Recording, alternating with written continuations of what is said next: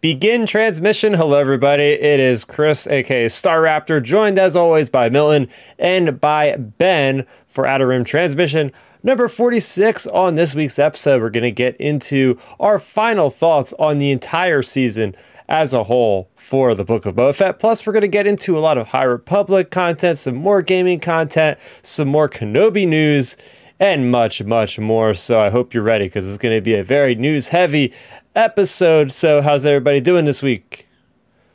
I'm good, man. Uh, it's good to be back on the podcast like always. I know we had a lot of news this week, so we'll probably be focusing on that in today's, uh, or actually tonight's podcast. Heck yeah. yeah. It's it's a, you know, it's it's the week after a brand new series has ended and Lucasfilm wastes no time to just get some more stuff out there for us to chew on in the meantime because it's going to be a little bit of a wait till May uh, May 25th, but well, Bad Batch might be in there eventually, maybe, but um other than that, I think it's some some good stuff to keep us going forward. What about you, Ben? What do you think about this? Yeah, uh, funny thing you bring up Bad Batch actually. So uh, real quick, your mic is a little bit off. Okay. Sounds a little robotic. As you finish that, I will. Uh, I'll just jump into my my Star Wars week. Um, and and I was with my girlfriend, and I heard the news that we're getting a new Old Republic cinematic, and well I said, this is a great time as any. I'm at a place that actually has a 4K TV because I don't personally own one, but she has one. So we went and we watched all the cinematics for the Old Republic. And let me tell you, those things really hold up well, especially in 4K. It was like incredible watching them on the big screen and just reliving like the good old memories. Because I've seen those things probably more more than any other trailers, period in general. Right. Like I've watched those so many times. I know I know Milton, you're really really high up on those things. So so we oh, went yeah, there. sure. It's just fantastic. It's so good storytelling. Yeah, I, I watch him at least you know every other week. I mean, because usually if I do cardio or something, it's some type of Star Wars or Dragon Ball Z type, and those cinematics are just as good as any movie I've seen over the last 20 years. Like it's great storytelling, like you said. Even the new one that was presented over the past week. So, and we'll get into it. But um, yeah, like I love those cinematics. I watch them all day, every day, and I just wish we can get more of that in a feature or even like you know a streaming show. Yeah, yeah. I mean, they they gotta have something up their sleeve, especially if they're gonna continue to make these cinematics. Because I think the last one that we had was probably back for Knights of the Eternal Throne with Vaylin and uh, with with her um her mother and everything escaping that that place and and all that. That was back way back when. But um, hey Ben, is your mic ready yet? Yeah, I should be here. There we go. You're good. You're good. Okay, cool. So to jump in uh, real quick on my thought I was going to say earlier. So me and my buddy were talking this week, and we're kind of thinking they might do a surprise May the Fourth Bad Batch drop, like start the season there. Actually, you know, if you're thinking about it, because you know we have Kenobi the end of May, and like there's presumably nothing coming out on May the 4th that we know of. And we're like, hey, if Bad Batch is 16 episodes long, maybe they'll start at May the 4th and then it'll run, you know, overlapping with Kenobi and, you know, eventually bump into or end and then run into Andor this fall there's a lot of creative ways they can get around Bad Batch. I know I heard people saying, "Hey, what if they do like eight episodes before Kenobi and then come back like halfway through in the summer?" Because that's what Stranger Things announced season four this week, and they're doing like four episodes in on in May, and then coming back in July. So I mean, that's very much a person, uh, uh, you know, a possibility. They've done that in the past with other animated series, like Rebels would have like that mid-season finale and, and take a break and stuff like that. I'm pretty sure. So it's not out of the realm of possibilities for streaming yes, it would be weird. But again, do they really want to step on their toes for any of uh, their live action stuff? Is it possible they'll have stuff, you know, airing the same time? That is the interesting thing when we have this much content coming out in a single calendar year for Star Wars. They might have to get creative with this. Well, here's the thing: they for for sure Star Wars isn't having anything May the Fourth that we know of right now.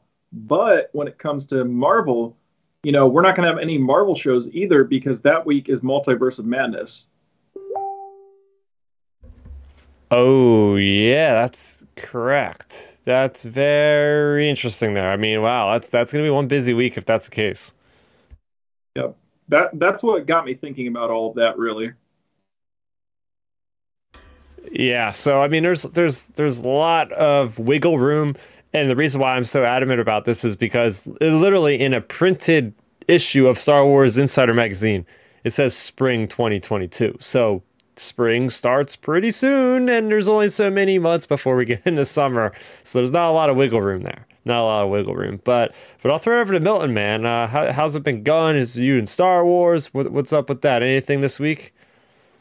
Um, honestly, not this week. Uh, just to, I mean, I guess the normal. You know, when I do see Star Wars stuff, I I watch it or I check it out. But it's really been nothing this week that stands out that's t- catch my eye. Probably for except for the Old Republic cinematic trailer. I've watched that a, a handful of times. Again, I'm actually really excited to talk about that just because I have a lot of good things to say in the sense of how it looked. Now, I know you, Chris. I know you said you might have some negative things about that. I guess about the extension.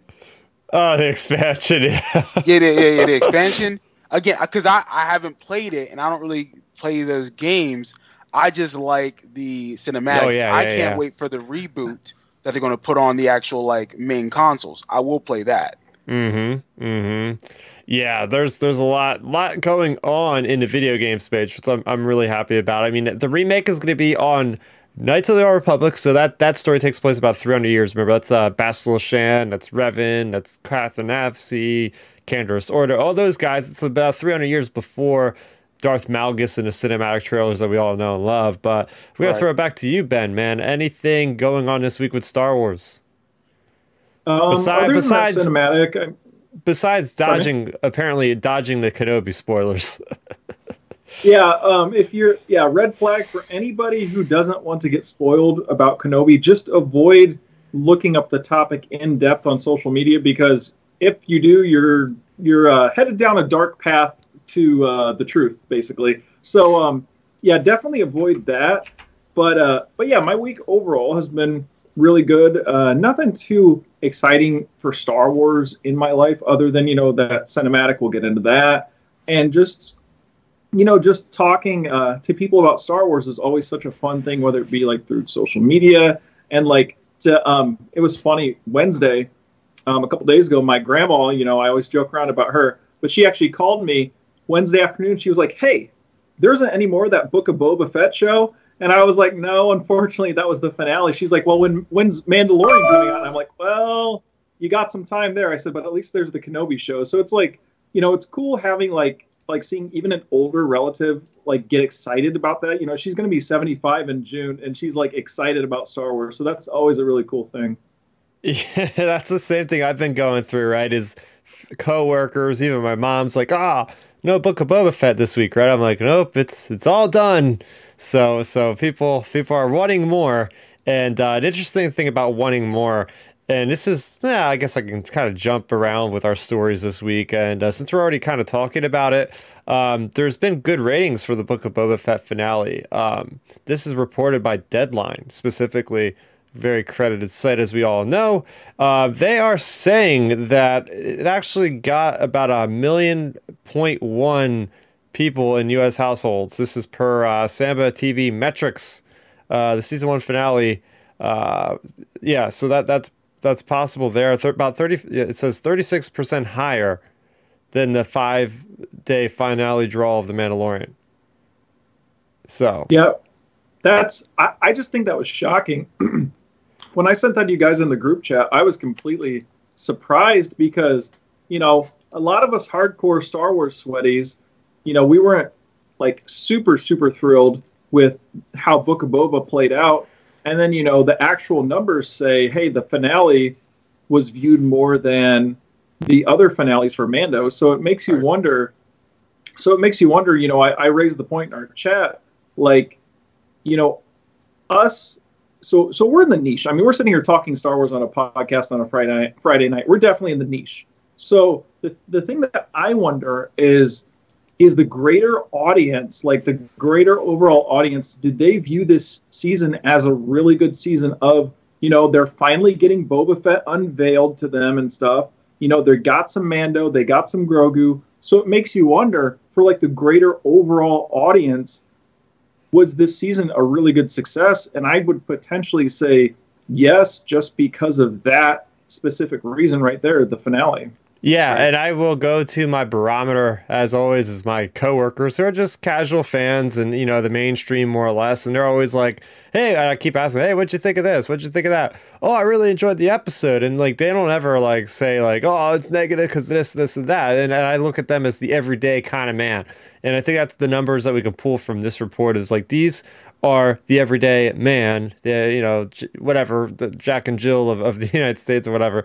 Yeah, they're gonna watch it every week, and then the fact that there's more of them than the Mandalorian just absolutely uh, shocks me. But I think that that also goes into the word of mouth and the kind of snowball effect of those last three episodes, which brought in the Mandalorian and kind of brought, I think, a lot more of a viewing audience when people were like, "Hey, you know that Mandalorian guy's back into Book of Boba Fett," and, and that I'm sure that got those last three episodes a lot higher up than maybe the third and fourth episode of the series, which started to kind of slow down a little bit. What about you, right. Milton? What'd you think about this? Well, yeah, it's like I said last week. I mean, you know, you got to sprinkle the Mando dust on, on the show. I mean, you know, Boba Fett's a great character in a sense of his his legacy and his impact on Star Wars. So he, he's already got an audience. However, as we talked about it last week, the show, well, the character himself was taking kind of a hit. I think Ben's always pointed it out.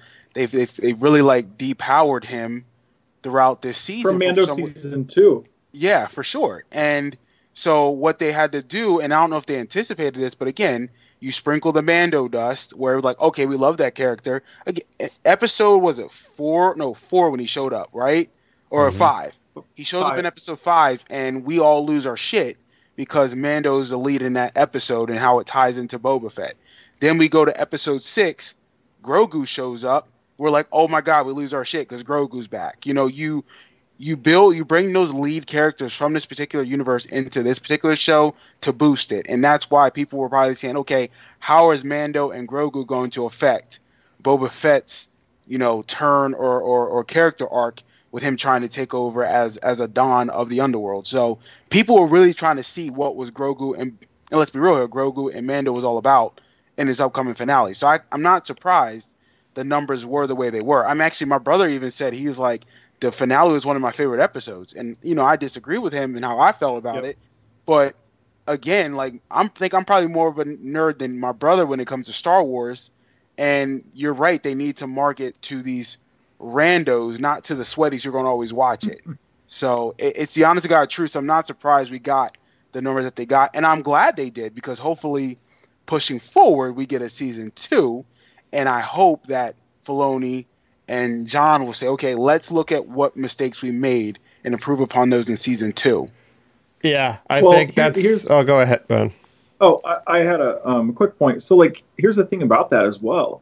So, um, I think honestly, it's great. You know, obviously, it's great. It's being like widely positively received, but it's great um, in terms of you know we got to think about it from like an MCU standpoint the lead up to Avengers, the first Avengers movie, we had all these separate movies taking place. And presumably, right now, we're leading up to the Avengers Thrawn event of the Mandoverse. So I think a lot of these shows, obviously, they're leading to that point. But, you know, sure, Book of Boba, for us hardcore fans, may have not been like the best thing ever. But for the general audience members, all you need is their approval because then when you get to that Avengers event endgame style thing, then that's when you really rake in the viewership, really rake in the um, people subscribing, really rake in everything because you'll have the hype. Because all of the hardcore nerds are not what made up, you know, the Avengers breaking all the box office records. It was all the general audience members that got hooked on the Avengers universe getting built up over all those years and all those um, let's just say seasons, you know, meaning, you know, new movies, but seasons, all those new seasons of sh- movies. So basically, that's what we're getting in the Mandoverse. We're getting all these new seasons to build up to the Avengers of Star Wars. And I think that's going to be a huge payoff in the long run because that's going to rake in so much more of the general audience because they'll be like, oh, wow, we have this big event film of Mando and Boba and Luke and Ahsoka and Grogu and this and that and the other thing. Like, I think that's the overall purpose and direction they're heading. And you know, this show it'll just be another point where they'll people will be able to look back on from that film and go, "Oh, that's where that plays in." Mm-hmm. Mm-hmm. Yeah, that's that's the thing. They're playing the long game, and we just got to look at hey, what's the continuation of this, right? Like they have the master plan already, right? Whatever they whatever they have planned, Disney's autom- automatically going to say, okay, go ahead. You, like they are the ones that were bringing so much success to Disney Plus. Wasn't for Mandalorian and Grogu. I would be very surprised to see what the numbers would be because it's it's all about them that really made it big. There was no Marvel project on there originally. That was what you had, and it was great. So um, maybe further down the line, they're like, oh, I guess we can maybe add a second season of Book of Boba Fett if it gets better. But I think ultimately they already have ideas for what's going on. And we know the, the main story is probably going to be Boba Fett in The Mandalorian. His story continues in that. But hey, maybe this helps them say down the road they, they add another season and be more direct toward him with all the success. So interesting. Yeah, and we are going to talk more about the Book of Boba Fett because that is our main topic for today. We're going to be breaking down, of course, spoilers are ensue because we have plenty of things to talk about as these first seven episodes of the series, and maybe the only, we'll see. Uh, we got everything from Slave One returning to the death of a Sarlacc pit to Boba Fett riding on a Rancor to the Pikes fighting against all these people of Mos Espa to a Naboo starfighter being retrofitted for Mandalorian. So much happened in this season. Let's just start off with the highlights. Let's start off with the good things that mm-hmm. really jumped out to us as some of the best things we've maybe seen in Star Wars. I'm going to throw it over to Milton. Yeah, uh, I think one of the things that stand out to me is the music of this show. I, I, think thus far the music when it comes to these series have been very much on point. Well, I'm a, who who was the composer? Do we know? Was it the same one from uh, Mandalorian?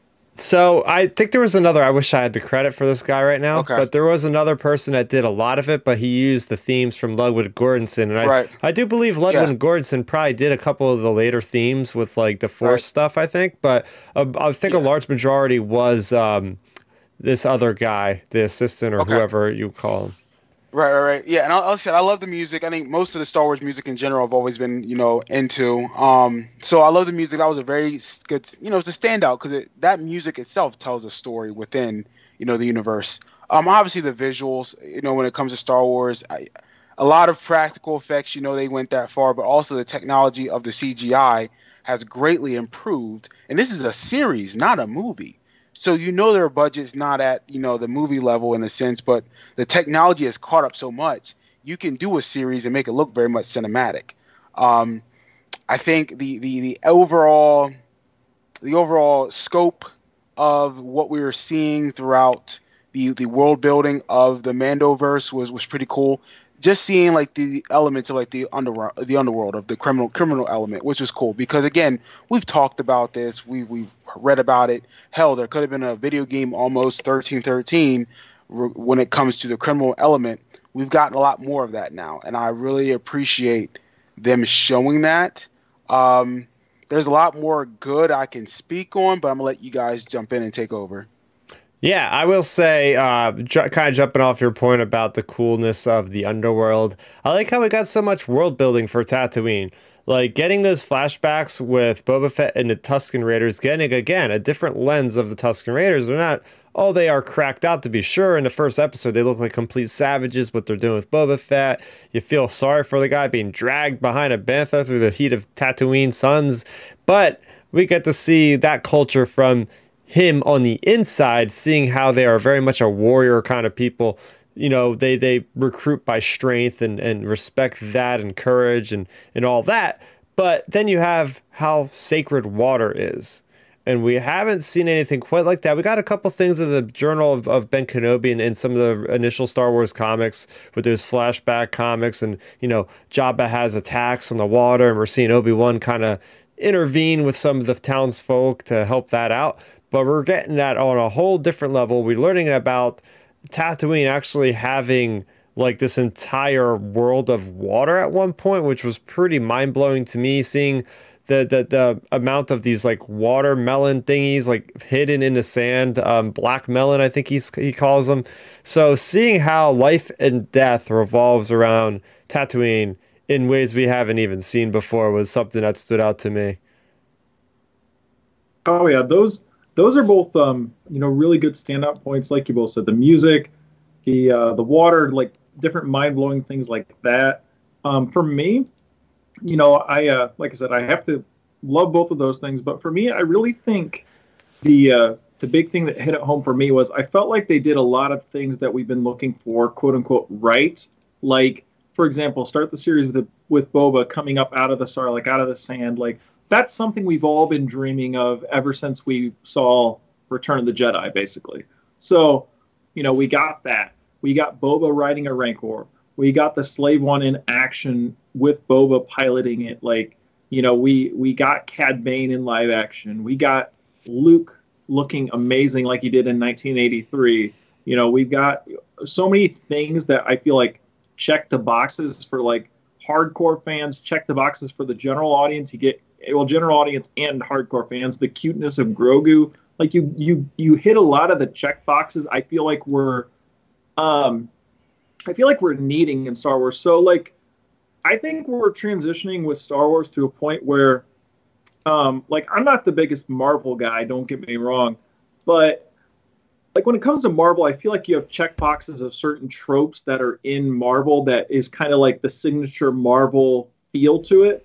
And this show, I felt like hit a lot of notes where you know we got the Star Wars feel to the show, if that makes sense. Like they were checking a lot of the boxes that need to be checked, and I I think that's something that was missed in um, some of the past movies we've gotten lately. So I feel like uh, yeah, they they hit a lot of the check boxes we need as an audience.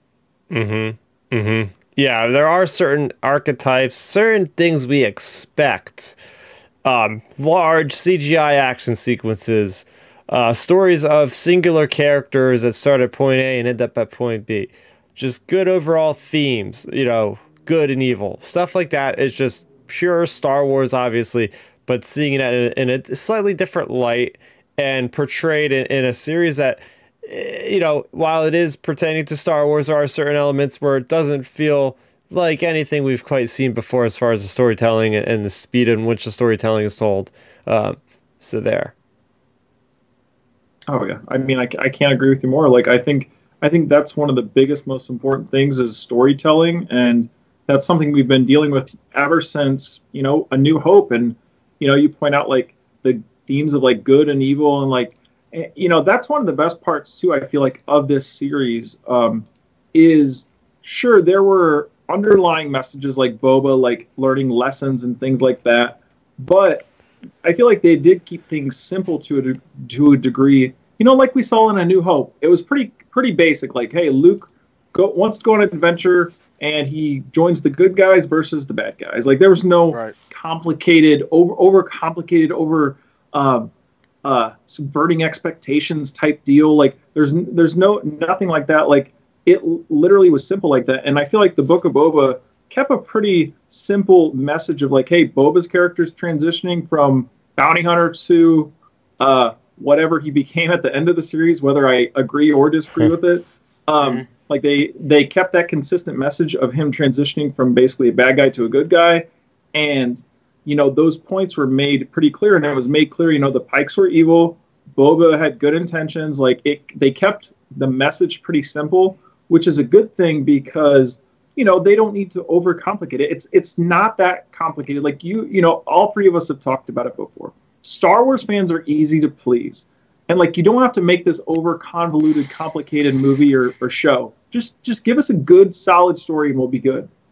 Mm-hmm. Mm-hmm. That's the truth. Like you're you're not wrong. It's that's why I think a lot of people. Well, well, that that's why New Hope is such a good film because it's a it's a movie that does that didn't honestly at the time even looking at it now it holds up without needing the prequels of the original trilogy or the prequels of the sequel trilogy.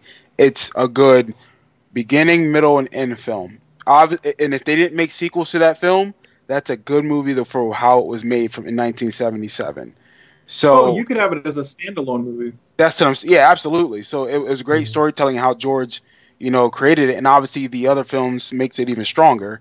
Um, yeah, you're you're not wrong. When pleasing us as fans, you give us the simple meat and potatoes of Star Wars, and you sprinkle in, you know, the the the, the cake and candy once in a while. We'll be fine. yep. Oh, one hundred percent.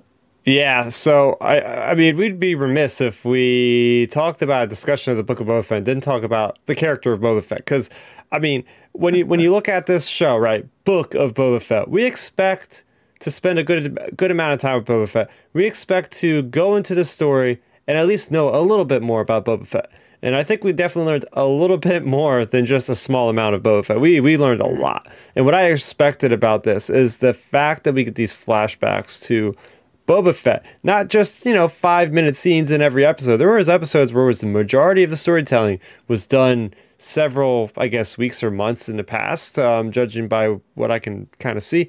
But and seeing Boba Fett out of the armor so much, right? The whole purpose or the whole idea behind the hype behind Boba Fett is his armor.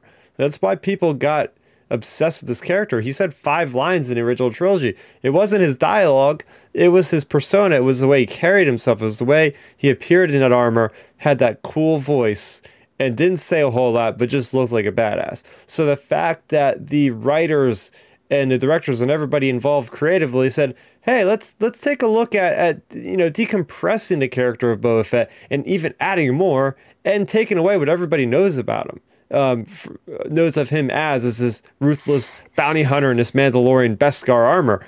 Um, so that was pretty electrifying for me to be like, yeah, we're actually gonna figure out who Boba Fett is, and I think they they did a pretty good job at that. Right. Yeah, I, I, I agree. I, I remember, I guess, whenever uh, when Lucasfilm was purchased by Disney, how they talked about the idea of doing a Boba Fett film, and all the YouTube heads out there were like, "Oh, if they're gonna do a Boba Fett movie, or don't take off his helmet, you know, I don't want to see his face. I don't want to see Boba sitting there moping and drinking and getting hammered. You know, all that character development stuff." And looking back on it, that's such a simple, stupid take because I am not trying to watch a show for six weeks of a guy in a helmet, you know, show no character development at all. It, it would have been a very stale show. You know, with Darth Vader, we saw him for three movies with a helmet on, but you got to feel character development. And this is prior to the prequels. So you cared about Vader because George Lucas wrote him in a way where you wanted to feel for him. You wanted to understand his psyche.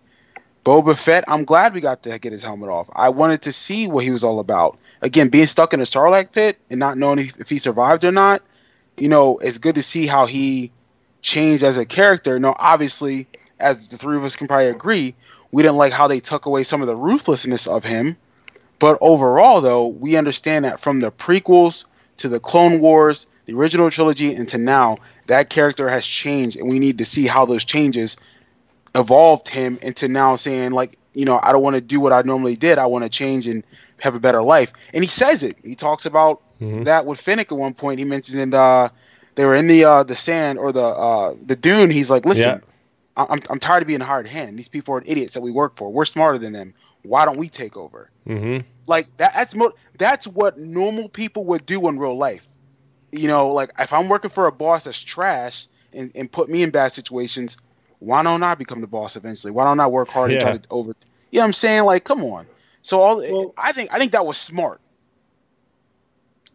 Oh yeah, definitely. Like I, I completely agree with both of you guys. It was great seeing Boba um, get basically uh, you know more and more explained, but also just uh, you know like like we said, we, we could have had a little more action with him. Of course, we we've talked about Absolutely. those gripes for basically the past six weeks. Um, but but uh, but my thing with Boba is I got thinking about it um, last weekend after we got done with our uh, finale episode. So you know, I, I really got thinking about this whole character development thing with him. And uh, you know, we always have to always have to reference uh, the CW Arrowverse on this podcast. This is basically sponsored yeah. by CW at this point. Um, but uh, but uh, you know, so for anybody that's seen Arrow, Oliver Queen, you know, he when he first comes back and he's playing, he's at, he's the Green Arrow. He's like killing people, taking people out, etc. But you know his character develops you know to where he doesn't kill people anymore basically and then by the end of the series like you have so many fight sequences like you know there's a scene where he busts out of a prison and he's like taking on like 20 30 people but he's not killing them he's just like disarming them and stuff and still being badass and like that's the thing i think um you know basically the direction they need to go with boba like if you're gonna power him down because that's basically what they did for Mando season two. But if you're to power him down some, at least still make him have some badass moments. Like the finale did do a good job, in my opinion, of you know having him have some highlight moments, kind of like how Oliver did, even after he changed from killing people. Like he still you know still kick some ass, and that was you know one of the best parts about Boba. I think like at least even though he was a nice guy for the most part for the whole series, at least we still got to see him jump into action in the finale. Right. Well, and, and here's the thing though too, like the comparison with Oliver and Boba, they're both walking weapons. They're both lethal weapons. You know, um, yeah, they may be nicer guys and they may be evolving into you know human beings, quote unquote. Like, but you still don't want to mess with them. Like you know, like though they they're gonna wreck shop. And like I said, I just think some of that was inconsistent at times. We did get to see flashes of it throughout this show. Yeah, yeah, yeah. So so, do you guys have anything else you want to talk about that you especially enjoyed um, mm. from the Book of Boba Fett?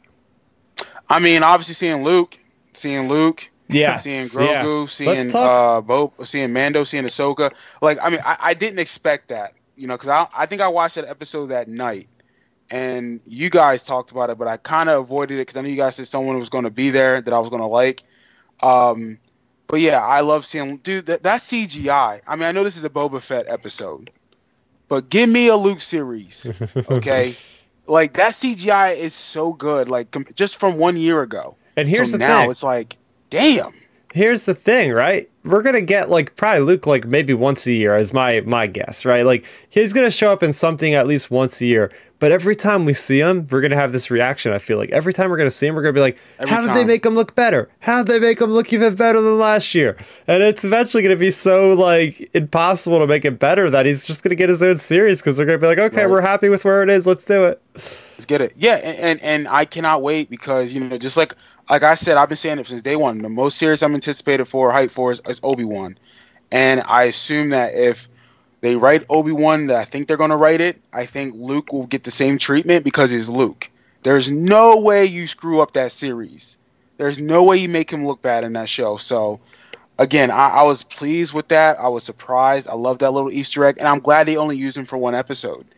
You know that that mm-hmm. was perfect. I think Chris, you might have mentioned, or even Ben, how when they do bring in uh, uh, characters that are you know special and legacy characters, it's like, hey, they, they know how to sprinkle them in.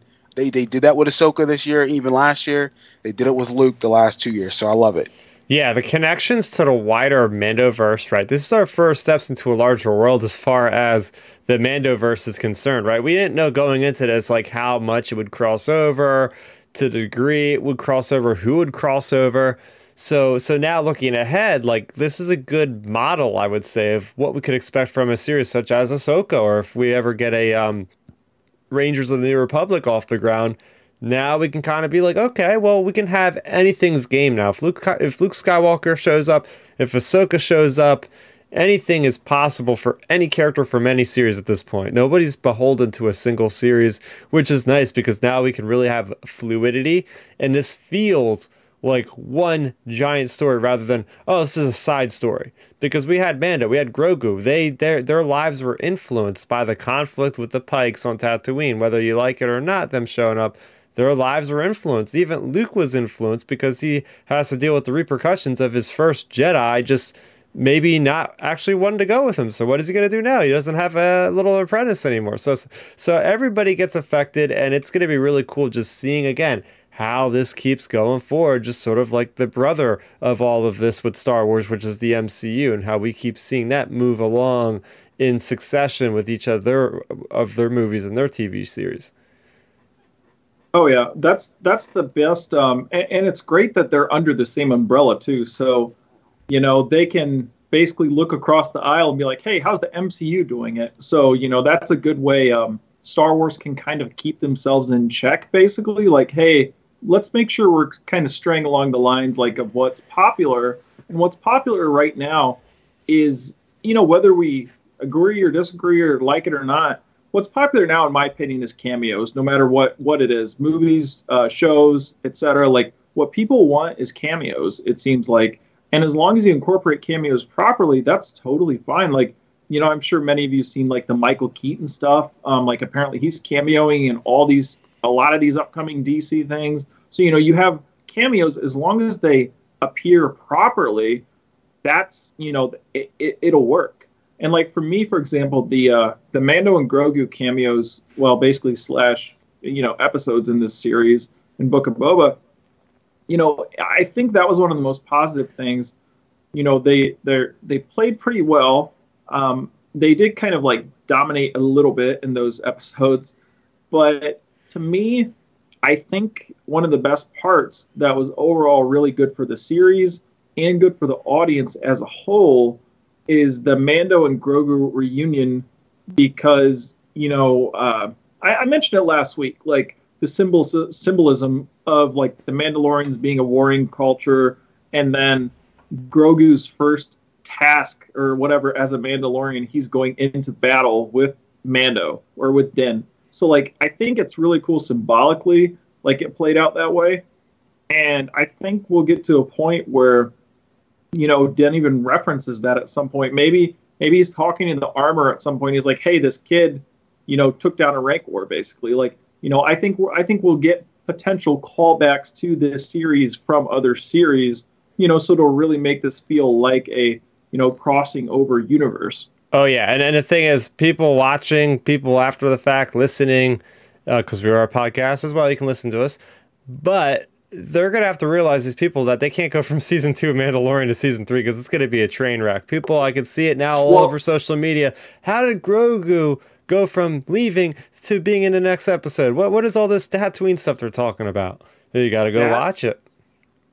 Yep, that's one of see. Okay, let me rephrase that. Grogu and Mando re- reuniting was one of the most positive parts of this series, but it's one of the most negative parts for the Mandoverse as a whole because for the people who only watch Mandalorian, you know, basically now the payoff for Grogu and Mando reuniting doesn't mean anything because it was done in a different show. And I got thinking about that as well. It's like, so you're you know you start a you start a payoff in one show and then you're going to put it in a different show. But what if people aren't watching that? Like that would be like you know starting up um whatever. Like say uh luke popping up at the end of force awakens and then uh you know him just not popping up until like some other side story mission you know and not, and not even addressing it like i don't know. It's just I, I think it's kind of weird how they did it because i feel like honestly like with a, a uh, critical view on it, I feel like you should have saved that moment for the Mandalorian show itself. Yeah, there could be a lot said and spoken about. I don't know. Hey, does this mm-hmm. feel does this feel earned? Does this feel like it's it's the right time because it was just literally a year ago? But, you know, it all comes down to money. I hate to say it. And those Disney execs were probably like, "Look, we you're telling us we're going to wait two years for for no you got to put them in there now you know like i can see that happening. Well the, honestly and, and, this is where I, I agree with ben on the negative in the sense of you know bringing grogu look the one episode was fine you know with him being with luke. They could have waited to to bring him back you know for season three after that episode. Like they, they could have wrote they could have wrote that differently and kept it as, as a as a um as a cliffhanger and and try to incorporate it like in beginning of season three. I mean, again, I don't think you're right, Ben. They they shouldn't have done it that way. However, I agree with Chris. You know, I can see the executive saying no. Uh, Grogu, we need that Grogu dust. That that he brings in too much money, and you know, little little little girls, little boys, and little non Star Wars fans, or hardcore or little non non hardcore fans love that character. We need him back. So oh. I, it's it's hundred percent marketing and financial gain. Let's be real here. Yeah. Oh, that's one hundred percent. I guarantee yeah. they saw the script for Book of Boba and said, "Hold up here, how can we incorporate that uh that Baby Yoda guy into this series?" Facts. And and they said, "Okay, we'll rewrite a couple episodes. We'll uh, rework some things."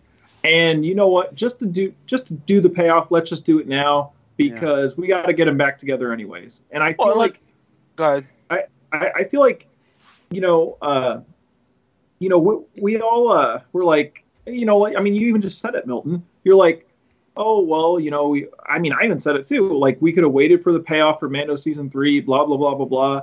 But the thing is, it still was such a huge smashing success, and that Mhm. gives Disney that gives Disney the proof right there to go, oh wait, why make them wait two or three years when we can just get, wait, make them wait like 11 months 10 11 months and give it to them anyways and they still go wild because especially you know with today's social media age where like the newest thing is the best thing ever so basically Well- you know all, so many people overreact like you know they're just living on hype of grogu and mando Right.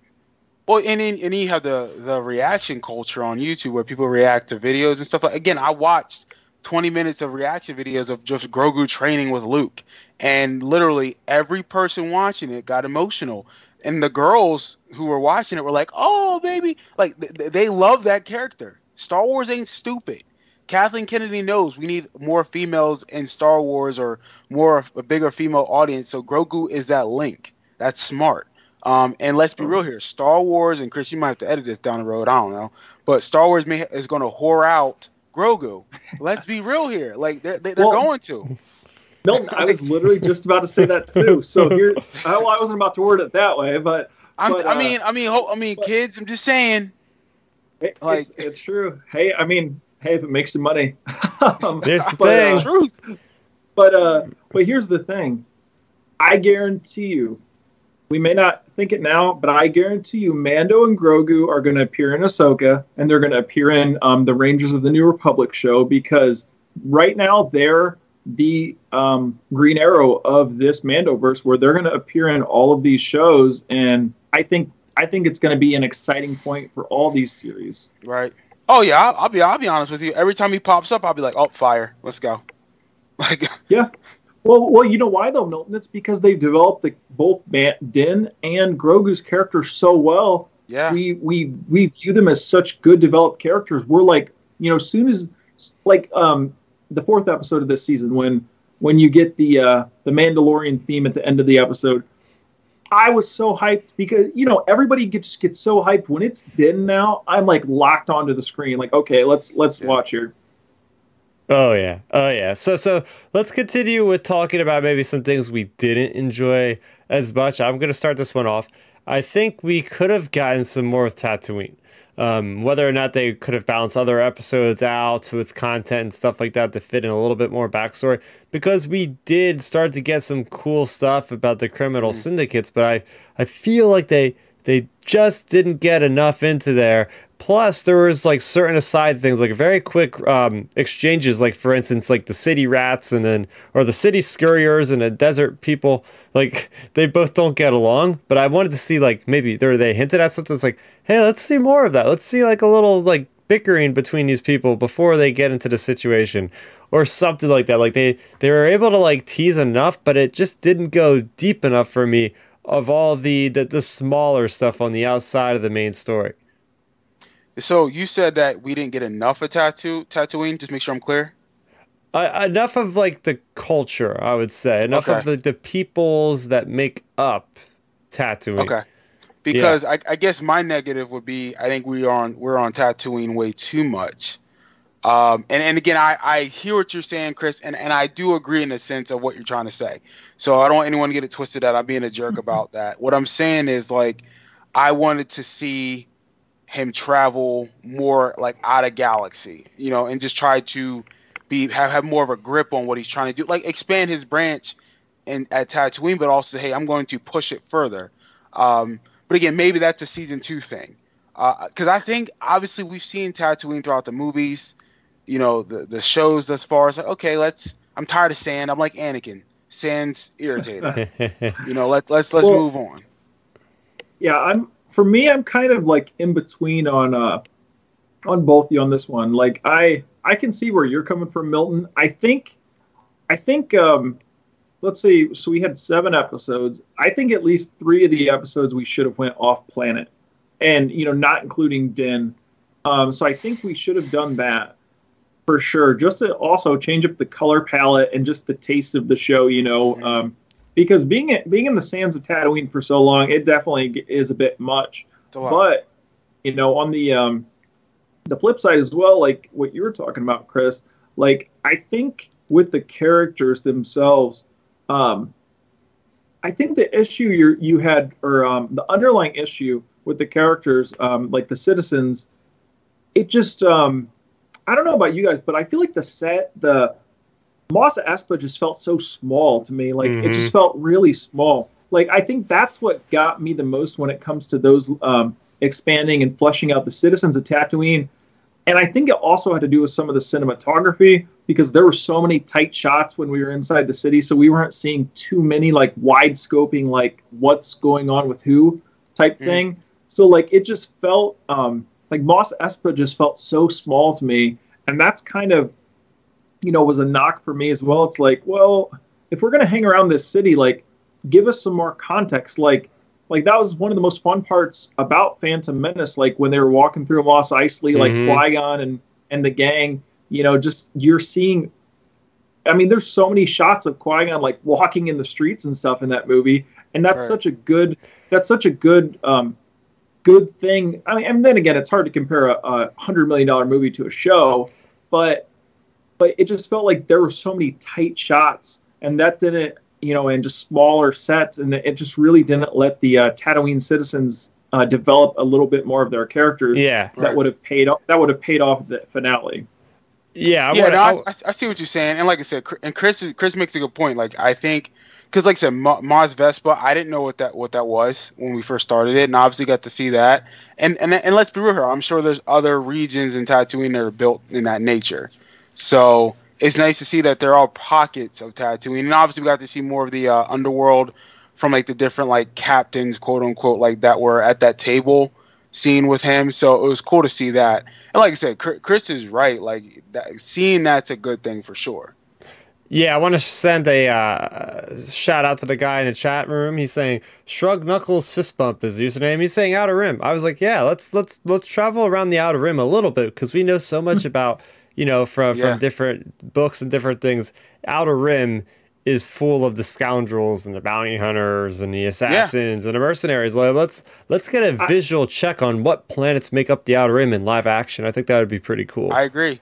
Yeah, I mean, look, I mean, I was just talking about Phantom Menace. You have uh, the uh, the Queen's Guard. What Captain Typho? He literally said he's like the Hudson gangsters are out there. Blah blah blah blah blah. Like talking about Tatooine. So like you know, we should have seen more of the Outer Rim just to get right. more of a feel to it. And uh, you know, and you know, forget Tatooine. Like I said, instead of staying on Tatooine for so long, give us three, three or four episodes going to these Outer Rim planets out there, and it would kind of maybe given us a little bit more of a scope of what's going on with the greater uh, republic and right. growing threats of the first See, order. and that's the thing. Like, so that that's what I wanted because, like, I wanted to see what the quote unquote New Republic is all about. You know, how is that New Republic growing? How's it handling? You know, now that the Empire is somewhat in flux because they're not they're not completely gone yet, or they're or they're they're on the verge, but like they're in flux. Um, how are they handling like that transition, even dealing with the underground and all that type of stuff? But also too, I guess a good thing I forgot to mention. I know the episode with Mando where he goes to find the armor. That particular space planet or or whatever it was. What was it called? Do we know? No, we do on, not know. Um, that was cool so. to see. That yeah. was it's like a crescent moon type planet or something. It's basically like, a halo, was, yeah. Yeah, that was dope. I, I wanted more of that scene too. Um, of in the sense of like more that that visual of what Star Wars is all about as well. Mm-hmm. Mm-hmm. Yeah, and another thing I will say about while we're talking about the characters, um, just talking about the villains too. I feel like we had literally gotten one episode where we actually understood the significance of what the Pikes were representing. It was mm. that last shot of the penultimate episode, episode six, when they blow up the sanctuary. From that moment on, I was like, well, they should have showed that in like the first like three episodes that happening because right. it's like at this point we're kind of like, well, these guys are a joke. Like they're just these mask wearing fools that we've seen Boba Fett take out already. We've seen them in Solo getting owned by Qi'ra and all those other people. So it's like, why were you exactly afraid of these people? And then they finally show us at the end that it's like, oh, okay. Uh, so so I feel like they needed to do a little bit more work with building up them to making us like kind of be like, oh no, what's gonna happen with Boba mm. Fett because these guys are trying to take control and and and go, to go hand in hand with that, the whole idea behind Spice. Yes, we've seen Spice visually on a couple occasions, but we never really seen the ramifications of what happens when Spice goes to the general audience or the general masses of Tatooine. Like, what does that do to the people? How do they mm. die? Because Boba Fett says people are dying because of spice. Well, how are they dying because of spice? It's very nebulous. Are they getting shot and killed fighting over spice? Is spice like something you could overdose on? Like what what is happening and, and why does Boba Fett care so much about the spice? Like I feel like that was a huge right. element that was missing. I mean, may- maybe the spice is like you know the equivalent or like of like heroin or like crack mm-hmm. or something when it comes to like our stuff. So I, I don't know if Star Wars would want to show someone overdose and like that'd be kind of like weird. Sure, I guess that makes I sense. mean, I mean, technically, um, maybe Boba had an addiction to it or something, and he just wants to maybe, maybe bring the anti anti drug program because the thing is, didn't he? I, I and could be I could be retconning Mando season two, but I swear, didn't he say when he was taking off when uh, the Dark Troopers take Grogu? Doesn't he say this isn't uh uh I'm pretty sure he says the word spice. He something about uh a spice stream. I, I feel like yeah, he said he, he Boba mentions the word spice um in Mando season two. So who knows? Maybe he uses maybe he used spice before. Um, yeah, maybe, yeah. maybe he was just a casual user of the spice. You know. Just saying. but it would have yeah, been nice like, to actually get more backstory if that was the case. hey, man, it, it, was a coping skill. It was a coping skill all those years being out in the desert. You know, you got to figure something out. Man, that's some that's some intense rehab with the Tuskens. um, yeah, I think uh, I think though with the whole issue with the Pikes, it's just like you said, Chris, we didn't really have a reason to fear them throughout the series until basically the penultimate episode. But that also um, brings in another issue, I feel like, with the series. So you're gonna have Cad Bane as the bouncer, which is which is totally fine.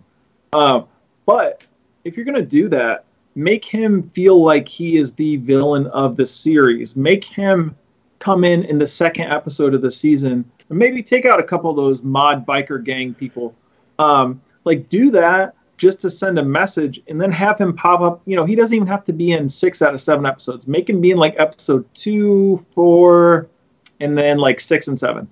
But I feel like, you know, we finally, when Cad showed up, that's when I was worried about, like, you know, of course, you know, as you said, Chris, like them sending a message, um, blowing up the sanctuary, that's sending a message. And that did make us feel like, oh, wow, they're there's something. But when Cad shows up, it's like okay, now they mean business because they have Cad Bane on their side. Like that now they now they mean something. Now they're a threat. But the way the show did it, you know, Cad Bane was brought in basically just to get killed off as the Pikes bouncer when he really didn't deserve it because he really didn't earn his death or earn yeah. that scene with Boba within the series. Like it wasn't earned whatsoever. Like for, forget that it's Cad Bane. It could have been any character Boba killed, and it would have been the same effect for us as an audience, minus saying, "Oh, cool, Cad Bane," or now complaining Cad Bane's potentially dead. I think right. you hit the nail on the head, Ben, because earned. I don't think the death was earned. I yeah, I have a ton of people in my comment section of that video. Is he, is he dead or not? And they're like, "Oh, that was good. That was good. We don't need him to be alive." I'm like, "You need him to be alive now because." First off, they had that that lingering shot for way longer than it should have been if he's just dead. And let's be real, he's he's probably alive. Yeah, yeah. Um, but that being said, it's like exactly what you said. If it was anybody else, just take his name out of the equation. It's just a villain of the week. Like he shows up in the end of the episode, then shows up in the next episode, is dead. Uh, okay, cool. He's got a cool like uh, he's got a cool appearance, but other than that, it's just like, uh, what's his backstory? What's he doing here? What's his story? There's there's no story whatsoever. And in fact, the worst part is he makes references to events we've never even seen. Since when has Boba well, Fett been trained by Cad Bane in the first place? Well, that um, I'll let you jump in here real quick, Milton. Um, I'm just gonna make a quick point, but so like the thing is with that, with Cad, you know, I've had a lot of good things to say about like Jon and Dave. Um, you know, including everybody through Mando season one, Mando season two, um, even through up until this point in Mando in um, Book of Boba season one. But this is a point where I think they got completely wrong because you introduce Cad Bane, and if you're watching this as someone who doesn't know who he is, you're like, who is this? What? Just just some random villain? Like, what? Why is it important? And you know, for us as an audience, of course, we're like, oh, cool, Cad Bane. But for the general viewer, like you said, Chris, it's oh, hero or villain of the week, and that's a point where I feel like Jon and Dave and Robert Rodriguez misstepped here because they kind of stepped too deep into the um, really hardcore Star Wars side of things, like to lean into the outside things that are not in this series. And they should have been building this throughout the entire thing from episodes one or two or three. I agree with that. Like I, I can't even argue that. Like Cad Bane, and that's the thing though, because like Cad Bane is one of those characters that's that's beloved. He's my favorite bounty hunter. I think I've been I've been oh. very clear about that. I, I love him because he's he's consistently consistent. Nothing has changed about him since the Clone Wars till now. And for you to sit there and bring a Clone Wars character in and just waste him like that, that don't make any sense. So there's no way he's dead. And I think he was used poorly. It was great to see him. And and I, actually, I take that back. When did he was used poorly? He was not used enough. Um, and he should have been the penultimate villain, at, at least penultimate B villain of this of this series because you could have made it personal between him and Boba, and then overall Boba's mission was to take out the Pikes and you know get control of his his region of of Tatooine. And this is yeah. what I was gonna say. Go ahead, Ben.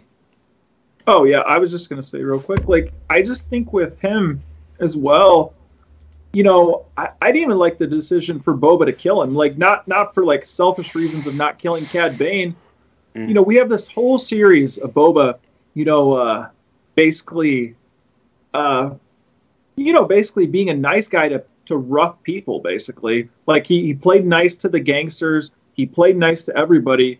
And then you get to a guy who's presumably he's potentially been close with when he was younger, over the years, et cetera, or at least respected as another bounty hunter.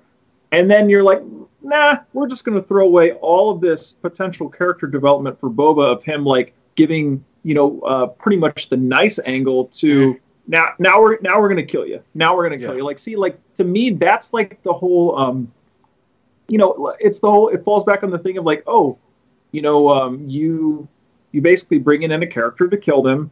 Like, why not instead of Cobb Vanth? Why not have that be Cat Cad Bane in the in the bacta tank?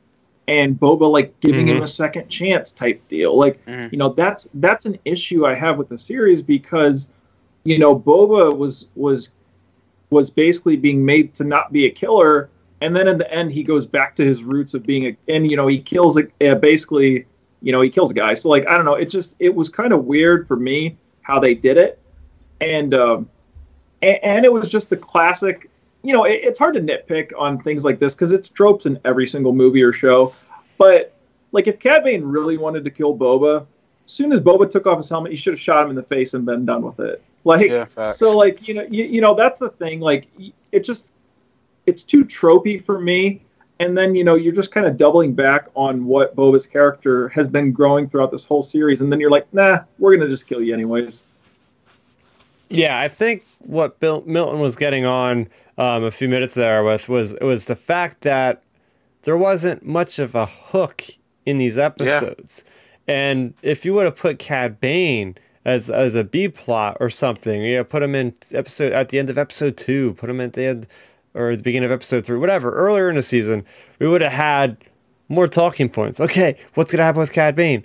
What's gonna happen? Is he gonna get killed? Is he gonna end up fighting with Boba Fett? Like, there's so much cooler stuff that could have been speculated and kept people even more engaged and more excited and getting more people on board to watch the series. So yeah, I mean, it could have been a two pronged approach. Not only would you have increased the the coolness of of Cad Bane, but you would have gotten even a, a stronger hold in the story going weeks to week in the future. Agreed. Oh, agreed. Oh, I completely agree with you. I mean, heck, you know, this is a really long shot, or or uh, wish if I wish they would have happened. Maybe instead of all this stuff with Cad and Boba and Mando, if you're gonna get Mando involved in this series, even why not just have why not uh, let's let Cad Bane go back to his roots of basically taking out Jedi or disarming Jedi. Have him go steal Grogu from Luke and maybe Mando come to Boba and be like, "Hey, I need your help." This bounty hunter, boom, you know, connect him with Cad Bane, like just something like I don't know. I feel like his character was so underused for uh, what happened with him, and it's just it's disappointing as well because they did his character so well visually. Like they nailed the look of Cad Bane, mm. and then you kill him. oh man, I mean that's a, that's all the negative stuff that I want to talk about. Things that maybe yep. made the season a little bit uh, more desirable in some aspects. Anything uh, left for you guys to talk about? Any talking points? Um, I mean, there there's some negative, and like I said, I, I don't want to kill the show because it wasn't bad. It wasn't trash. You know, because for anyone out there saying that it was trash, you're you're being stupid. Like it just it just it just was up and down writing. Like I think I think the problem that we had, especially with the first four episodes, was it was roller coaster. It was very it was weird writing. It was weird directing. I think Ben, you said it. You're just over Robert's directing. Yep, I'm done. Um, you know, and I think it was episodes two and four we we were loving them, you know. And I think one and one and three were just like, uh it's like you like that uh, old phrase, you take me out of a show or take me out of a movie. One in episode one and three took me out of the show. It's like, what are we doing here?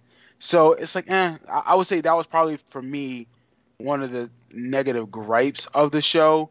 But again, I'm not going to kill it. It wasn't a terrible show. Hopefully, they can improve it. Quote, if we get you know a season two, they can improve it and say, let's get it consistent. Yeah, it's uh, it's only going to get better. I can't see how they would see this and, and, somehow go in another direction.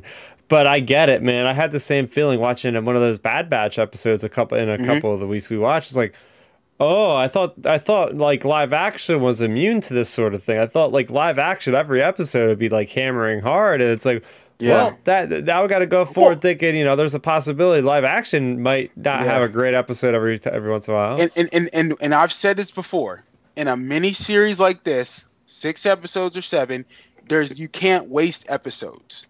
You can't. Like it, it makes no sense to put in filler or do weirdo plots. Like that's why again, Arrowverse, that's why season 10 of or excuse me, season 8 was actually really good because there's only 10 episodes. Every Ooh. episode meant something except for one of those crossovers for the crisis.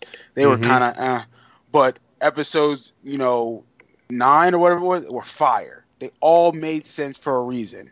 You cannot waste an episode for a miniseries. You don't have time for that. If this was 16 episodes, okay, you get one or two or three episodes like that. Not in a miniseries. That's why I'm. That's why for Obi Wan, I have a lot of hopes for it because I feel like they're not going to waste anything in those six or eight episodes they're shooting or that, that they, they have shot. Okay. Can we just say real yeah. quick, why the heck have we not gotten an episode count for Obi Wan yet? I'm what so was tired. it? I thought it was six. I'm episodes. so tired sure of six. it. Is it I'm pretty sure, but Lucas sure Lucasfilm has never said it. Well, which which is goofy, right? We listen. We already we already know. We already know Lucas is, is, is on their bullshit sometimes with their whole like hiding stuff. Stop hiding stuff. We we we're gonna find out anyway. So stop playing.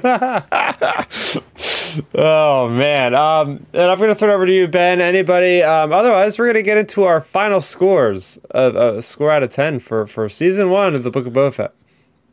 Yeah. Um, I would say overall, like Milton said, the series isn't trash. It's um, but it's not amazing either. It had some ups and downs. It was a roller coaster. Um, you know, as I've mentioned before, I, I, uh, I'm I'm good. I don't need to see any more Robert Rodriguez directed Star Wars stuff. Or if it if it is directed, I hope it it improves at that.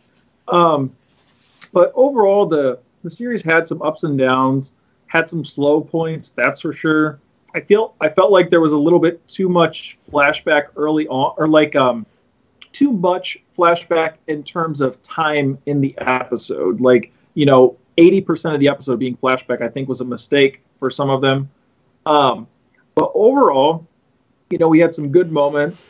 You know, obviously, uh, some you know some of the iconic moments I mentioned earlier, like Boba coming out of the Sarlacc. You know, you got uh, Luke, you got Grogu, you got the action at the end of the series. Um, the shot of Boba sitting on top of the Rancor, I think, is an amazing shot. Like I, I, I didn't love love the finale, but I feel like that shot was um, like poster esque. Like that's something you'd see in a comic book or on a poster. I thought was great. And then, um, you know, I felt like his character was done uh, okay. Like I, I obviously we discussed, you know, his his character developing, but overall his character I think was powered down, which is a negative overall for his character development because it's it feels like a totally different character from Mando season two, just to be real. Um, because I mean, just a quick aside on that, like if if we have if, if Boba's changed, quote unquote, changed like he has, how do you have him in Mando season two? The first time he introduces introduces himself to Din, he's like, "Hey, got my sniper friend ready to shoot your kid over there." Like that. That's not the Boba we got in this series at all. So it just makes me wonder what happened in the writing from that to this and to how we got to that point. But like you know, overall, thought the series was fine. Um, I did like to see. I really did enjoy seeing Mando and Grogu reuniting, even though I, I am kind of 50-50 on it, but I'm more maybe 51-49 because it's kind of symbolic how they met in battle again. And of course, everybody just loves Grogu. Like you, you can't not love Grogu. And then of course, Luke was amazing. But overall, for me, I think the series was just fine. And I would have to give the series a solid seven out of ten. All right. Yeah, I know you gave it some really, really high scores, but then some yep. really, really low scores. So I feel like a seven out of ten would would seem kind of fitting. And um, without going too far with my review, I'm also giving it a seven out of ten. Um, and, and I've given that a couple week uh, last week when I reviewed the series, and I feel like that's a good number for me because I still feel like that that that pretty much you know it was good overall. Could have been amazing but there's just a lot of things that for me could have been done better. The pacing could have been done better. Motivations of Boba Fett could have been a little stronger. Villains could have been buffed up a little bit more. There could have been more hooks between the episodes. Uh, but with that being said, a lot of iconic moments, seeing the Slave One again, seeing the Rancor, seeing Boba Fett being brought up by the Tuskens in like a story we would think we would get from like the Legends universe, seeing it on the screen happening, him coming out of the Sarlacc pit and and this whole battle with these different people. Black Krrsantan, a comic book character coming to live action for the first time. So many really cool moments um, to talk about, and it was really fun overall as a um, content creator to really see some of um, the videos I post start to take off. I mean, whether or not I, this is my favorite series ever, I respect and, and enjoy the fact that people actually were liking to talk about it in the comment sections, going back and forth with one another you know, just a lot of fun discussion all around, just everywhere, just not even YouTube, but just Twitter and everything else. So I got to give it that to them. And Milton, what's your final verdict on the Book of Boba Fett, man? Yeah, uh, I'll just keep it real and keep it simple. So again, this show wasn't trash. You know, I just want to be very clear. It was up and down for me. You know, it was very much a roller coaster, and I think for me, it, it gave me a lot of a lot of flashbacks to how Bad Batch was, in the sense of we go one step or five steps forward, three steps back. You know, obviously those first four episodes, and we have episodes four and five that was really just escalating everything, and then seven happens. Um, character development wise, Fennec was awesome. She was she's probably the most consistent character throughout this whole show, without question. It was cool to see Black Krrsantan, you know, first time in live action the the, the Hutt twins were dope. Um, obviously, seeing you know the criminal element of Tatooine and seeing how that was branched out, I mm-hmm. love seeing that. Again, as I mentioned before, my negatives are there. Um, so overall, I would say this show for me is a six point seven five. Six point seven five. So pretty much fine. Okay. Yeah. Yeah. Is there? But you know what though? Here's the thing, and I say that because the show to me isn't uh, honestly it's not rewatchable. Like like I, okay. I, okay, I'll watch it again eventually, but I'm not hyped to say let me go put on Boba. Like I can go back and put on Mando one and two. Well, Milton, yeah. that's the thing with the show or with this show. It's that's actually a very good point uh, mm. we hadn't brought up to this point in the show. I don't think this show is very watchable unless you watch maybe tune into the Mando and Luke episode. That's cool. Maybe the finale for a little bit of action. But for me, I can randomly. I mean, a few weeks ago, I just turn on The Mandalorian season one and just let it play in the background, and you know, I, I can sit down and watch Mando and not even have any like to me, Mando season one and season two it is rewatchable as any of the Star Wars movies we've gotten Facts. to this point out of all of them. I agree. And here's the thing: I actually went back and re- you you guys are going to probably be surprised when you hear this. I went back and rewatched some of the Visions episodes, Star Wars Visions. I watched the wow. Twins episode and the the Jedi, which is the one. Well, that's not. Is that the one with the samurai yep. one? The Ninth yeah. Jedi. Oh wait, the duel. The duel. Yeah. Like yeah. I rewatched those because I I love those two particular episodes, and they and even the kid one who looked like Mega Man, oh. the, the, oh. robot Jedi. Like, dude, uh, that show is still re- is still watchable for me. Like, if you yeah. get me to rewatch it more than once, you got me hooked. You know, and I think with random fans that aren't Star Wars heavy, you need them to go back and want to rewatch this stuff. I think this show doesn't help. Yeah, yeah. So there's our thoughts on the Book of Boba Fett, but we're not closing this book just yet because we're going to be talking about the Book of Boba Fett for a certain amount of time in the future. And I would say at least until Mandalorian season three at the end of this year, hopefully. Um, so stay tuned for more on that. Um, as I didn't mention off the top of the show, if you're watching us live on YouTube every uh, Friday at 9 o'clock Eastern, you can also listen to us on the car rides around wherever you go, grocery store. You can shop around, go to the gym, anywhere really. We're on all those streaming podcast platforms Apple, Google, etc. We also have a store where you can buy t-shirts at teespring.com. Search our name Outer Rim Transmission in both podcast form and on that website for the t-shirts to get those. All right, so we're gonna get into our first big, our first big story here. Um, the Old Republic got a cinematic, and this is something I definitely didn't expect for to promote the latest expansion, Legacy of the Sith. I'm going to throw it over to Milton because I know you've been chopping at the bit to talk about this one, man. What was your yeah. first reactions to this? Fire. Fire. like this episode was, or this, this trailer was so good. Darth Malgus, like I'm not even kidding you. Literally, I thought about this. I was at the gym. When did this come out? Was it Wednesday? Tuesday. Wednesday, yeah. Tuesday. Okay. Tuesday. So I get up in the morning around 3:50 to go to the gym at four o'clock in the morning throughout the week. Okay, except for except for today. Wow. So I, you sent that to us the day before, or that that day or whatever it was. I watched it at the gym. Literally was like losing my mind while I was doing cardio, because I'm thinking to myself, if if if Disney executive wants uh, someone to play that character of Darth Malgus, sign me up, because I'm playing that character, because he's so good. Like, he is so badass. I love how he manipulated. I forget what the, the young Jedi's name, but how he said, "You know what you destroyed," you know, and and he's like, they they that machine pretty much points out Jedi kids that are sensitive that the Jedi don't want, pretty much. And I'm mm-hmm. like, what? I mean, just that for six minutes of storytelling was like, didn't even realize that even existed.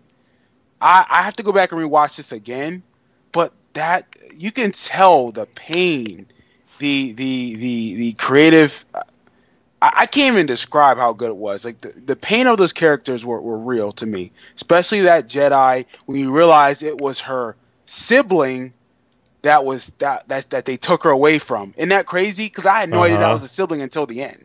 Uh huh. Like how, uh-huh. how dope was that twist on it? And it's like, and he's like, when we're ready to break break free, come find me. And I'm like, son, I want to be a Sith because he's like, listen, like the Jedi well, be bullshit. Here's the thing. I'm, Here's the thing: Malgus is not even a Sith anymore, so I he know, has left the Sith crazy, and but, the Republic but, and the Jedi. Listen, man, it's uh, listen. Disney, Lucasfilm, Kathleen Kennedy. I am I'm in hella shape now. Let me play Darth Malgus, okay? If if you need me to get painted white and, and, and shave my head completely, let's do it. Like I got you. I like about like that, that, that character is that character is so dope to me. Like he's he's I think he's in my top five when it comes to I guess evil force users if he's not really a Sith anymore, but he's so dope. I, I we, we need him we need him in a movie. We need him in a movie or or a live action series, and I said that in our message that this needs to be a movie of a trilogy or at least a four season streaming series because we need more of this. That six minutes, and I'm gonna say it, it, is better than the sequel trilogy. Oh, I, I'm, I'm gonna be real. Though, though, though, first, oh, again, I'm gonna say all the cinematics of the Old Republic, put them all together, and that's what maybe 30 minutes of Yeah. cinematics. yeah. Better than the sequel trilogy. And, and no one, and then oh Milton, you you messed up for saying that. I don't even care. Like I'll, I'll, I'll, I'll argue anybody on that because you're telling Well- me the storytelling with three high budget movies do not hold up to 30 minutes of cinematic trailers of characters that have never been in live action yet. The, the, the overall story's Well, better. You nailed it completely, Milton. Actually, with with all of your points there. So, not to not to um, you know, we, we can't just include the sequels here. So, here's the thing. Here's the well, every point you made about Malgus, about uh, what's the girl's name, Sahara or something. Sahara, Yeah. yes, yeah, Sahara. Okay, Sahara. Um, I- okay, so for example, talking about rewatchability, I watched that thing probably like five times this week. Like I been, I just turned it on our 4K TV, you know, out in our living room and just let it play, and it's like, man, this holds up so good. Oh. so Yeah. good. And you know, Malgus is amazing. Sahara's great. The emotion to the trailer or um, the cinematic is is done so well. Other than here's here's another hot take. Think about it this way: other than Mando and Grogu reuniting in Boba, that was more emotional and story driven than the entire season of Book of Boba Fett completely, Facts. in my opinion. And then if you talk about sequel, the sequel trilogy, not to like dive too and far into that title wave, but um, but when it comes to that, even like a lot of the character developments um, that we got in the sequels, it was it really wasn't, or um, you know, their journeys weren't earned. I feel like, or they were rushed, and it, or they played it safe. And um, you know what we got in that, the, just that one cinematic alone, there was more.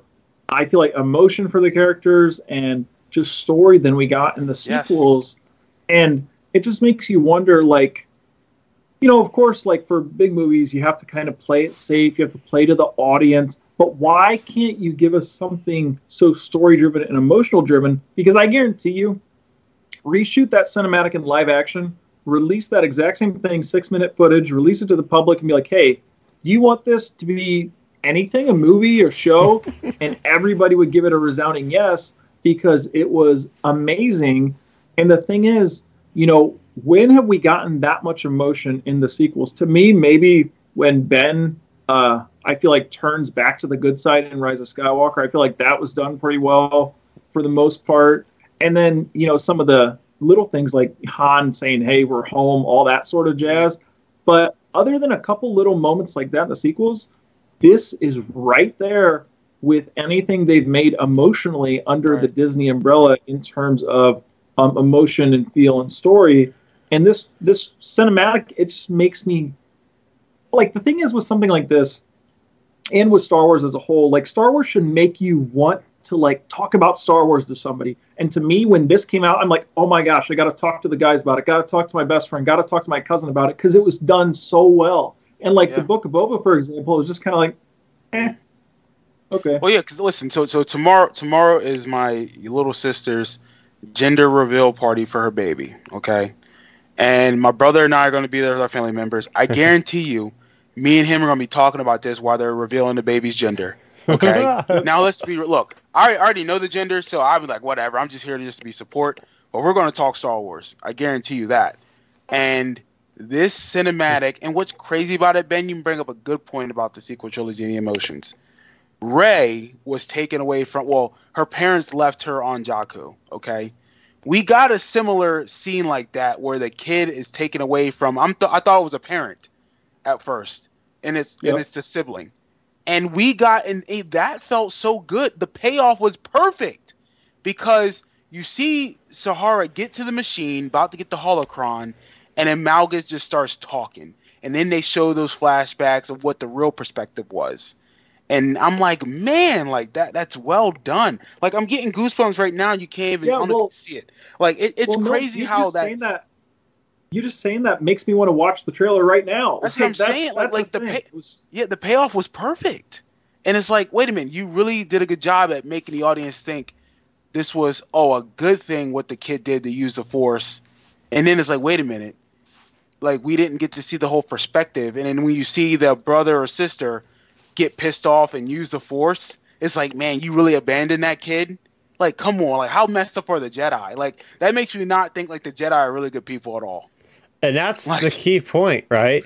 This yeah. had something to say that has not really been focused on with any of the on-screen material. Maybe in some of the comics, yeah. maybe in some of the novels, but to actually see this front face and center about, hey, maybe the Jedi aren't so good for taking kids away from their families at the young yeah. age and not having a say about it.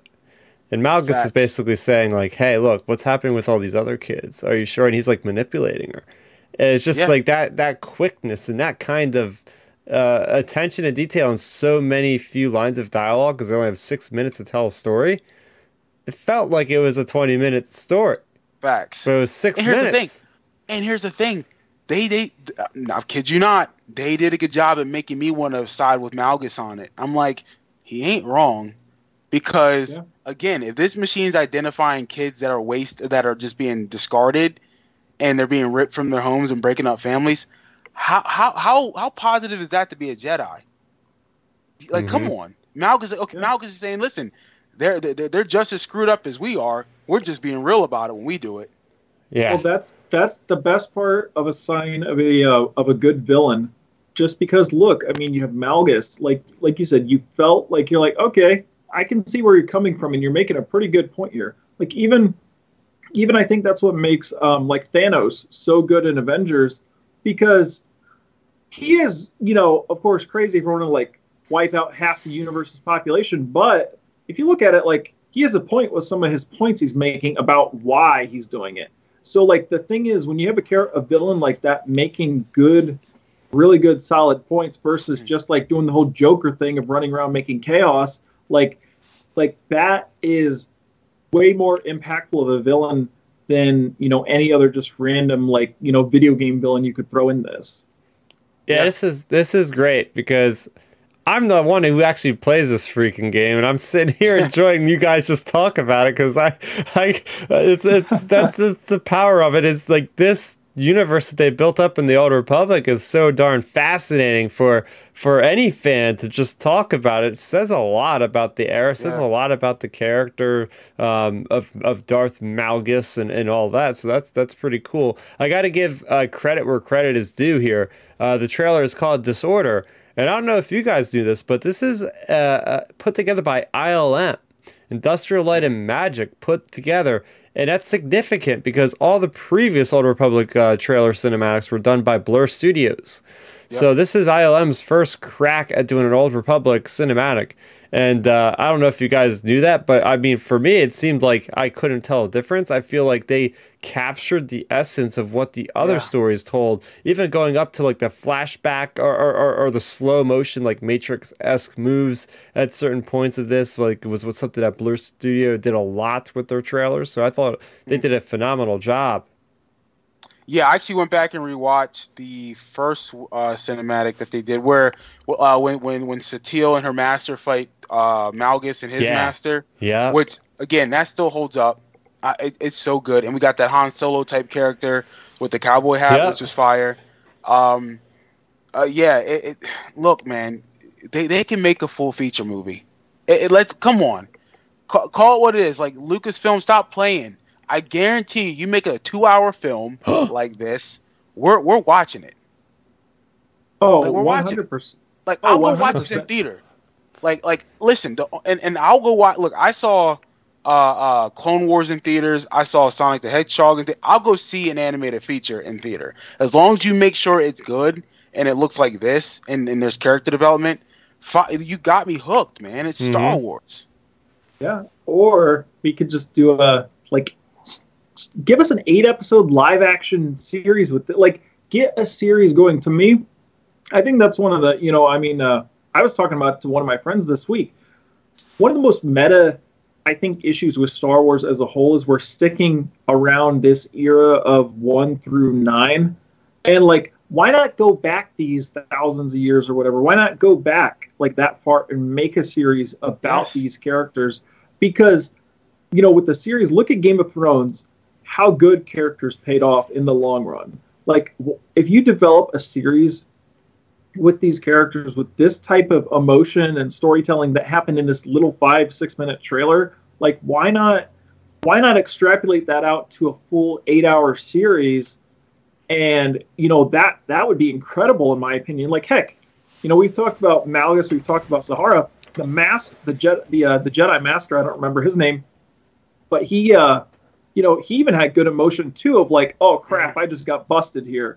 Like yeah. you know type deal. Like they nailed it. They nailed it so perfectly. Like to me, it got me so hyped for this, and I don't even play that game. Um, like like that's the that's the best part about Star Wars is it gets you talking to people, and you're not even playing these games. You're just so hyped about it, and like yeah. why not extrapolate this out to a series or something?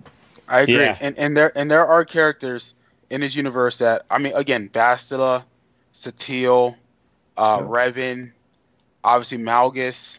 You know, like there there's characters there that we can fall in love, just like we fell in love with Luke, Han, and Leia, and Darth Vader and Palpatine. Like you can build them up. You're right. Go back. This takes place what? Maybe a thousand years before. About four thousand, I think they said. Four, what was it? Three or four thousand years, something okay. like that. Yeah. So yeah. again, perfect. I, you separate. Go back 2000, 3000 and, and do this series. Do six movies of this of this era, I guarantee you, you will have fans loving those characters like they love the our characters now. Because like Satele and Bastila, that's why I've always said when all the people saying, "Oh, no one," uh, people get mad because Rey's a lead character. That's BS. Satele is fire. Bastila is fire. Ahsoka is dope. Like we like female yeah. characters in Star Wars. Just make them nice. Like and, and, they're and they're and they're video game characters that haven't even been in the movie yet, and we mm-hmm. love them. Well, yeah, exactly. That's the big thing, in my opinion, um, that gets gets obnoxious with a lot of the online discourse when it comes to Star Wars, is like they're like, well, you know, uh, not to put words in people's mouths, but it's just you see people posting it, so it's it's it's just more truthful. But you see a lot of people say, well, you know, people didn't like Rey because it's a female lead. She's a female lead. No, a, a lot of people just didn't enjoy her story arc. And for me, like, like this trailer, like not to not to turn this into an anti-sequel discussion, but like this trailer made me more emotionally worried about Sahara than I was ever with Rey honestly. Yeah. Um, and and that's not even just hot taking it. That's just like thinking about it. It's like, you know, it's it's true. It's true. It really is. And like like you said, you have so many characters. You have Bastila, Steel, um, this is Sahara character. You have all these different characters that you could work with and you know, like you said, Milton, we like female leads like Ahsoka. Ama- Rosario Dawson's amazing as Ahsoka. Um, her right. Ashley played her perfectly. You have the OG Leia. Like ever, like I, I think that's something people.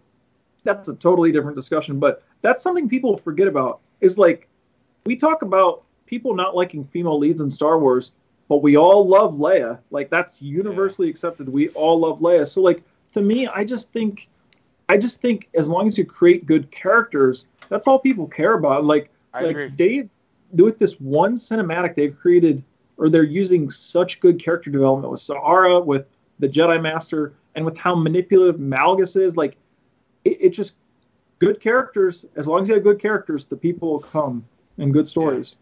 Well, Heck, so so yeah. right now I'm looking up some of the old, old Republic characters, okay, and just so off my head, so you have Revan, who's the lead mm-hmm. of the uh, first game of Knights of the Old Republic. You have, I think, the couple of the droids with it, T three M four. I don't know if you guys remember that character. Yep, Bastila droid. Seven. Yep. And then yep. so so and so in the next game, the Knights of the Republic, it's Carth Onasi, how you say it? Carth uh, Bastila, Shan, Jolee, Bindo. He was like that bald headed uh, yep. Jedi. Oh, um, you, like again, you can and then some even the, the, the villains you had Darth Malak. People forget yep. about him. Darth Sion, oh, yeah. Darth Nihilus. He's how you say He wore Nihilus. that mask with the white stripes on it. Yeah, oh, like, yeah. like you can do. You got characters that we can attach onto. And again, Lucas Disney, if you want to hire me to be a Sith Lord of that era, sign me up. I'll shave my beard, shave my head completely, and I'll do what you want me to do. There you go. There you go. There you go. oh man. Oh man.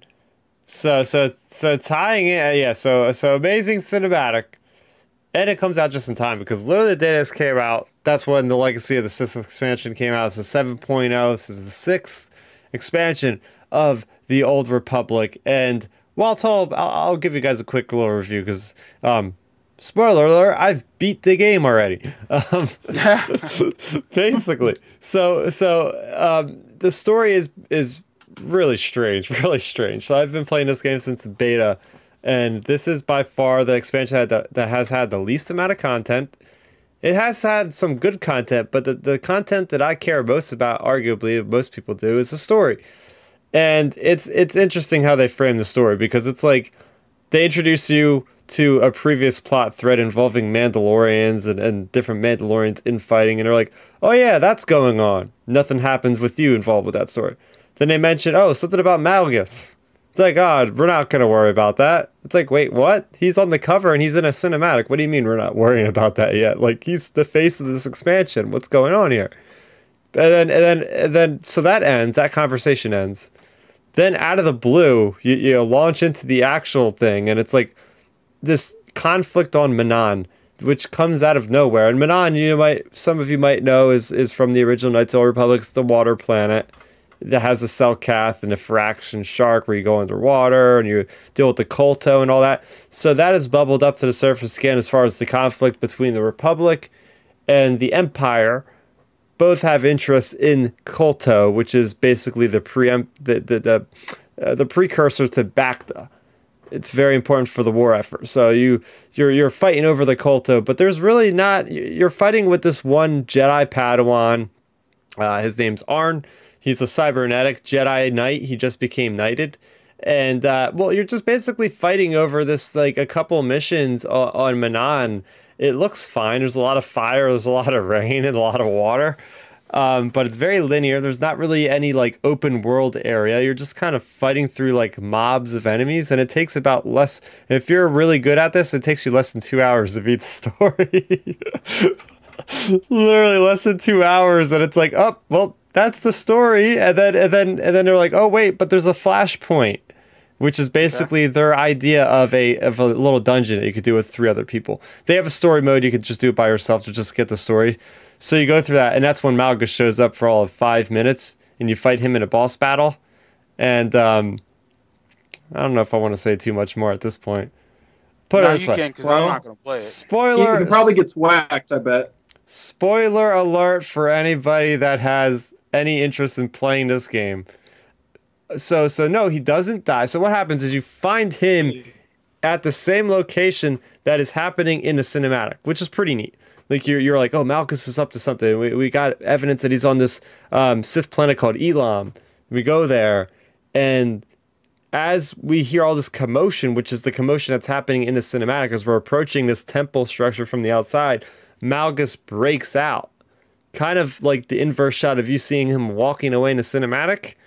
You see him coming through the doorway towards your player character, and you fight against him and then you actually defeat him and it only took me two tries. It's like an end game boss. So I was like, okay, this is granted story mode, but I was like, I'm surprised that I was able to defeat Malgus in a matter of like a minute and a half.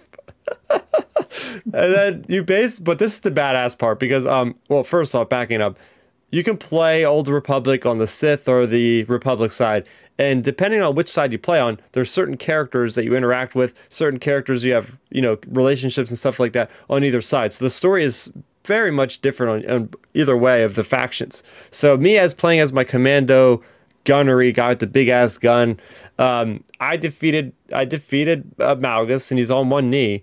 And then next thing you know, like you bring in all your all the Jedi come in. It's kind of weird how this happens. Like every known Jedi that you've met like meets up at this point and even though it's kind of weird how that can end up where everybody just magically appears when you need them, they all use the force to put him like in force prison kind of like thing where like they use the force and you actually get to like incapacitate him.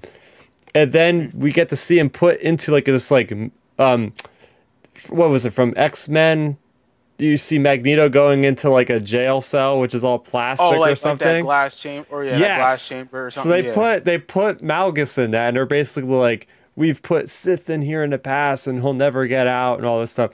So so then and then meanwhile, like you're talking to Malgus through this thing, and he's you're the significance of this discovery of this thing he has found. And when we see in a cinematic, he had that holocron in his hand as he's walking out. He takes it from uh, the the female Twi'lek, but as he's giving this like epilogue, if you will, of the expansion, it cuts back to that planet and it shows Sahara with that finding that holocron that was on the ground. I guess he must have dropped it when he was fighting your character or whatever. Mm-hmm. And he's saying about like this key is holding the future for existence. There's lots of fire and lots of different things that's that's like foreshadowing the future and all that. But um, so that's basically how how the story ends for that. But I was just a little bit let down because it was like, hey, wait, like this this character Malgus is like teased up here forever uh, uh, on the, the the splash screen of the loading page, and we fight against him for five minutes, and that's it. and then it's like it kind of the, the storytelling in the game is just questionable how they're going about tackling multiple storylines. Um, but yeah, so Mal- Malgus is in jail. He's in prison, and uh, we don't know much about this character of Sahar. Now they do say you know it's a living game, so obviously we're to get updates and stuff like that. Um, uh, some other stuff that happened in the game is you I was, t- I was showing you guys there's this galactic seasons thing which is another kind of tract of, of, of events or little activities you can do when you log in whatever and you get a character that looks like Cad Bane and um, Zell Kell or something like I forget what his name is but anyway he's a Duros and uh, it's got a cool little story track dealing with like this the shadow organization, um, kind of like Crimson Dawn in the Old Republic. So that was pretty cool because you're like helping him out and, and getting information. They both work for the Republic and the Empire, this criminal syndicate and all this sort of thing. So that was cool. Um, I'll talk about the good real quick. Um, they have a, a, feature in the game called combat styles. So before, when you first make a character, you have to pick, hey, do you want to be a, a, a Jedi who uses two lightsabers or a smuggler or a sniper or somebody? And once you pick that thing, you, you have to stick with it. That's, that's your character. You can't change weapons. You can't do anything like that. Um, they have since added in with this combat styles, which will allow you to pick an additional class, I guess you can call it. So you can actually switch between two now. Um, what a, a, cool thing you could do also because they have a dark side, light side thing like the original uh, That's Our Republic. You could actually, let's say you want to start off as a as a good guy, as a light side Jedi. You could actually get dark side points from making you know decisions or doing other activities that actually bump up mm. your dark side points. When you get to dark side level five now, you could actually like pick a new class and become like a Sith. So you could effectively like be like role playing in the game and be like yeah, I started off as this good guy and I made all these decisions, and it'll actually like show your face like actually like turning like really like evil looking with Sith eyes and hmm. everything, and then you could actually like choose like I'm gonna be like a Darth Maul double bladed lightsaber shadow or, or whatever they're called the assassins in, in, the game. And you could do the same thing. I'm, I'm, I'm making a character um, which is basically modeled after ben solo on the sith side. I'm going to end up making one to, to transition to the light side. So um, all in all I, basically the game had potential and I feel like it came out half baked because they had two months of a delay. This was originally supposed to come out in December, and I don't even want to think about what it been a bit like then, because just like Cyberpunk 2077, this game has a crap ton of bugs, bugs that are really not great, bugs that they had to actually turn off the, the servers multiple times in a matter of the three days it's been out to like fix the game, essentially. And like there's like some crazy bugs where like I have this like Bad Batch inspired helmet, and for some reason when my guy was talking at a cutscene, he sounded like like I, I don't even want to try to impersonate what he sounded like, but there was a problem with the filter on the voice with that specific helmet where it made him like you could barely understand what he was saying. Like there and at one point I was like walking I wish I could have recorded it because it would have gone viral on Twitter. It really would have Who, because it sounded Who's the game crazy. maker for this? Pro, for this? Bioware.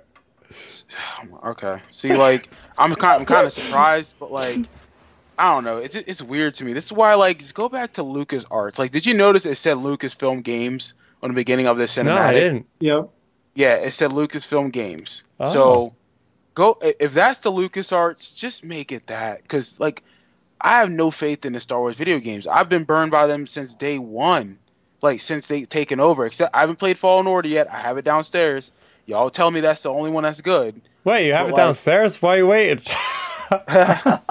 no, it's it's, it's literally sitting on like like on my like table because I just haven't played it yet.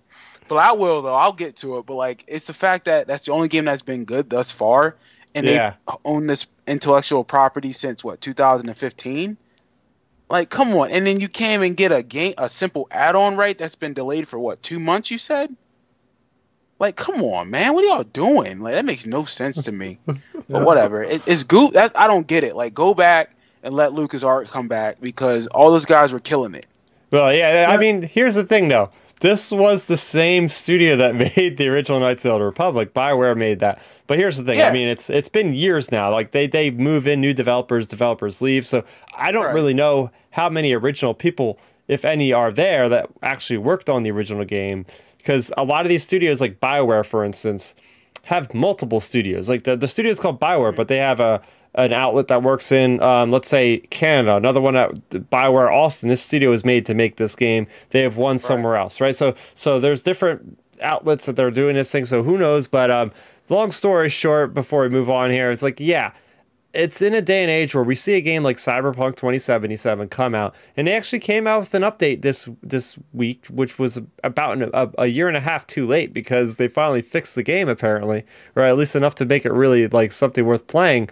But you watch that and see all the bugs and see the negative feedback, and it's like, guys, just delay the game. Just delay the game. If it's still not ready, just delay it another another two, three months. Like we'll play other games. There's other games to play all the time. It's not a big deal. Um, I, of course, I'm saying that, the, that they have to make money eventually, right? So they they, they kind of have Right. shareholders and stuff they have to listen to.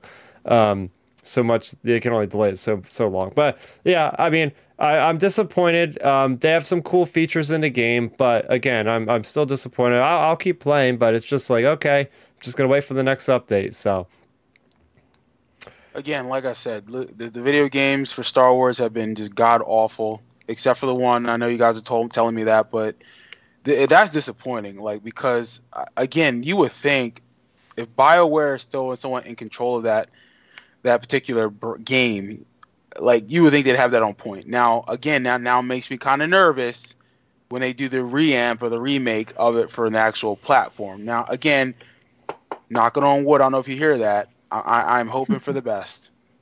Yeah, yeah. Um, something I'm also hoping for the best for is another video game, that's Star Wars Hunters. Because I mean, I've been kind of like mentioning this game every once in a while. So that's one of the only Star Wars games that's coming out anytime soon. It's that mobile slash Switch game. A, a, a cool tie-in with the Old Republic is they are bringing a fan favorite mode from the PvP mode of the Old Republic, one of the PvP modes called Huttball. And Huttball is this over-the-top obstacle ninja warrior type course, but football esque in nature, where you have four people versus four people. And it's like you have a ball and you have to get it to the goal line. But it's like combat enabled. So you're like you're fighting like lightsabers against people. There's like different like stuff you can force push people off ledges. There's like fire that comes out of the ground. You can get like get people like force pushed in the fire or, or the acid.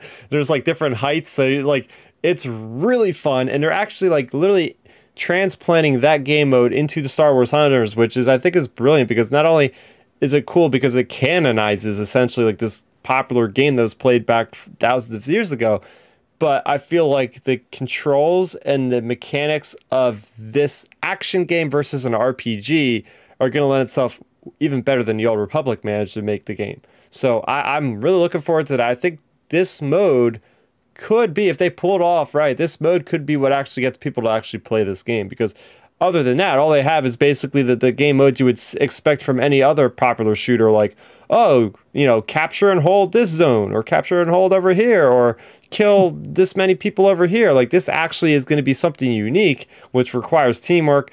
And I, I'm I hope I'm not talking too much good about this because I feel like there's a lot of potential here. Haven't really seen it being played, but at least there's something that's unique coming to this game that I can actually start to get a little bit excited about.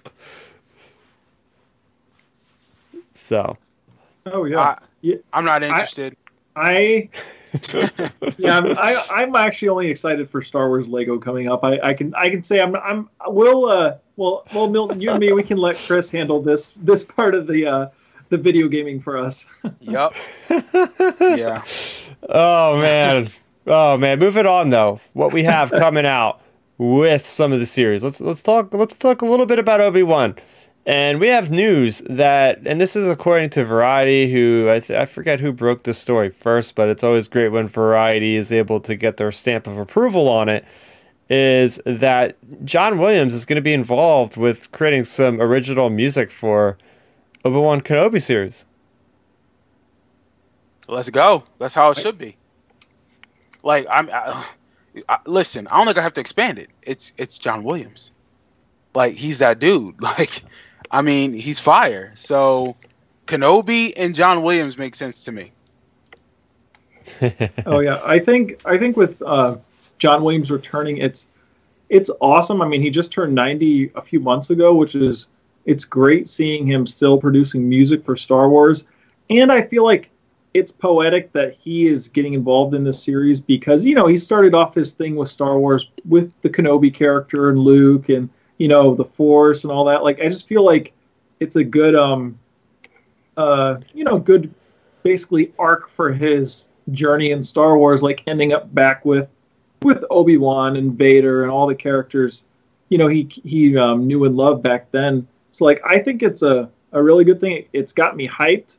And um yeah i can't i can't wait to see what type of scores or new spins on um, certain scores we get for this series as well. Because you know he's gonna you know he's going to draw up some scores for for Anakin, and he's going to draw up separate scores probably for Vader. You know, it's going to be. I, I think it's going to be fire. Yeah, this like you said, it's a it's a perfect poetic poetic thing coming around full circle, and you know I. I honestly think that John Williams is going to be doing Star Wars music, or at least involved with music in general, um, until that unfortunate day when he passes away. Because well, how old is this guy? He's like at least 90, 90. now, right? He, he just turned 90 a couple months ago. That's incredible. Uh, to be able to still mentally like forego like create James Earl Jones. James Earl Jones too. James Earl Jones is 90? I'm pretty sure I'm pretty sure he just turned 90 or like 89. He he's really close to it. Wow. That it's, was only like a month ago yeah. It, it, okay. Okay. Okay. But yeah, I mean, this is great. I want to see like some of this prequel blending of themes with the prequels and the original trilogy. Like, there's a lot of emphasis, a lot of great things that could happen out of this, and it just goes to show you, like, oh, and Milton, right? He's an example. This is a lot of people's most anticipated Star Wars thing, probably since The Force Awakens. Yeah, facts. Oh, one, I mean, 100%. We, without question. And, and, and, no, you're right. Able to say, I appreciate it. Like, Obi Wan Kenobi, again, I think he's the, the, the Derek Jeter of Star Wars. You know, he, he's clutch when he needs to be. He's consistent. He, he's a captain of this universe, you know, and are captains the most popular? No, but he's he's steady. Uh, whether it's from the prequels to the or to the original trilogy, he's that character that we as little boys fell in love with, saying, "Hey, that's besides loving Luke and Han Solo, he was probably one of our first mentors, Obi Wan Kenobi, as a young boy. Just saying, hey, he's that old guy who's showing those ways of the Force. He introduced us to the Force. I mean, he, he's our 1st mm-hmm. teacher when it comes to mm-hmm. Star Wars. So having this character return back is amazing. Having Ewan McGregor play him at, as a middle-aged man who's probably in his 50s at this point, like as a character development, he, it's the perfect time to do it. It's a story that needs to be told you know, like you know, Solo that movie didn't need to be told. This story needs to be told because we need to know what the hell was Obi Wan doing on Tatooine. He had to have left Tatooine eventually for some reason, and we're going to see that. And we know Vader and him met up at least one more time prior to A New Hope. Yeah. So. Yeah. I, I, so. I can't wait. I cannot. I cannot wait to see that. It, it's I, I, I just love these characters. I, Hayden's back, dude. I cannot see, can't wait to see him. And that's what's nice about this series. We're getting Hayden Christensen back because all the hate he got from the, the old head fans who didn't like him, now they're all they're all on this D. They they love him all all of a sudden. you know what I'm saying? Like, I, I, give it to him. He he should get his props. He did a good job playing Anakin. Miss me with that hate. Yeah, I mean you're you're not wrong on any of your points you just made, Bill. Oh yeah, and James Earl Jones actually 91. Fact check What? myself. Um, yeah, he just turned 91. But um, anyways, Still kicking. yeah, he, I mean he's still kicking. We're gonna get him in this series, and it's gonna be amazing. but uh, you know, as you said, Milton, with Kenobi, like his characters has been done so well from the get go. Like you know, like you, you said, he was the first mentor for everybody. You know, uh, I feel like his conversation with Luke in A New Hope is so good about you know talking about the the past Jedi and everything. Like it just like Alec Guinness really. I mean, I mean he got nominated, so I mean, I guess I guess he he he uh, deserved it, but you know he really just just killed it for that role and really left such a big impact, and that's what we're going to be getting in this series, presumably um, with Ewan McGregor, and I can't wait to see as well. It's a point I feel like a lot of people haven't really discussed too too much. Is I can't wait to see. Now we're at a point we're getting a blend, most likely of Ewan's Obi Wan and Alec's Obi Wan in Mhm. this series, and I'm very very excited to see um, how they address that. Yeah. Well, I, I know, I know. Ewan McGregor has been vocal about that. He's saying he's he's glad that he's back. One, because he loves the fans and he thinks this story's a great. It's a great story. He loved being with Hayden, but he talked about that it's it's great that his Obi Wan is now getting closer to Ewan McGregor, or excuse me, Alec Mhm. Guinness' Obi Wan, and it's perfect casting. I mean, you got to give props to George Lucas. Ewan McGregor is perfect casting for this Yeah. without without any question. I mean, I I can't envision another actor playing this role anymore. I, I just can't. For me, he is Obi Wan. I didn't know him as anything as anybody else. Whenever Ewan McGregor shows up anything, I'm like, here, Yeah. there's Obi Wan. Yeah. He's more Oh, Obi Wan to oh, me than Sir. Alec Guinness half the time, maybe. Right, right. Well, I don't know. Like, I I don't know about you guys. Like, if you guys were watching the Super Bowl, what killed me was there's a commercial going around right now with Ewan McGregor doing Yes. a voiceover, and soon as he started talking, I like jerked to the TV. I was like, "Oh my gosh, is this going to be a Kenobi thing?" And it was like some advertisement. I'm like, "Oh man!" But It was, but, it was like- for, for like a car, I think, or something. I, I Yeah. saw the commercial. yeah, I was like, "Man, almost got it." Right, right. yeah. But no, yeah. I like to say I'm, I'm excited for this. I, I think that th- this show is going to be very surprising. I think this show is going to from episode one to episode six is going to be really good. I'd be shocked if this, if this show is trash. I think what's also going to be good be about awesome. it, I think what's going to be also great about it is that it has one director. So Yes. Deborah Chow's going to be able to tell her vision all the way through it. Plus, the actor himself is an executive producer. Ewan McGregor is going to have say in like what happens, right? Absolutely. The the Oh, fact that this guy has already played this character, had knows like him in inside and out because of you know he's he was been in his shoes many many times. It's it's a great creative input when he's able to collaborate with the actual creators himself as being on the stage at the same time. Yeah, and and and we all know that Ewan McGregor is going to take care of this character. He he's going to say, "Listen, that's not what Obi Wan does. Mhm. He wouldn't say this. He wouldn't do that." Mhm. And it's not like it's not like Mando or even Boba Fett, where like, yeah, we know the characters, but they weren't like beloved like like Obi Wan and Darth Vader and Han- and Aiden- Anakin were. So. You know they're going to be ultra sensitive about how they're going to write these characters and betray them. There's no way you're going to depower Obi Wan in a sense of like he's getting wrecked every episode. There's no way, no way. No, no way, no way. You can't, you can't because Obi Wan, Ben Kenobi wrecked Darth Ma- Maul in three moves.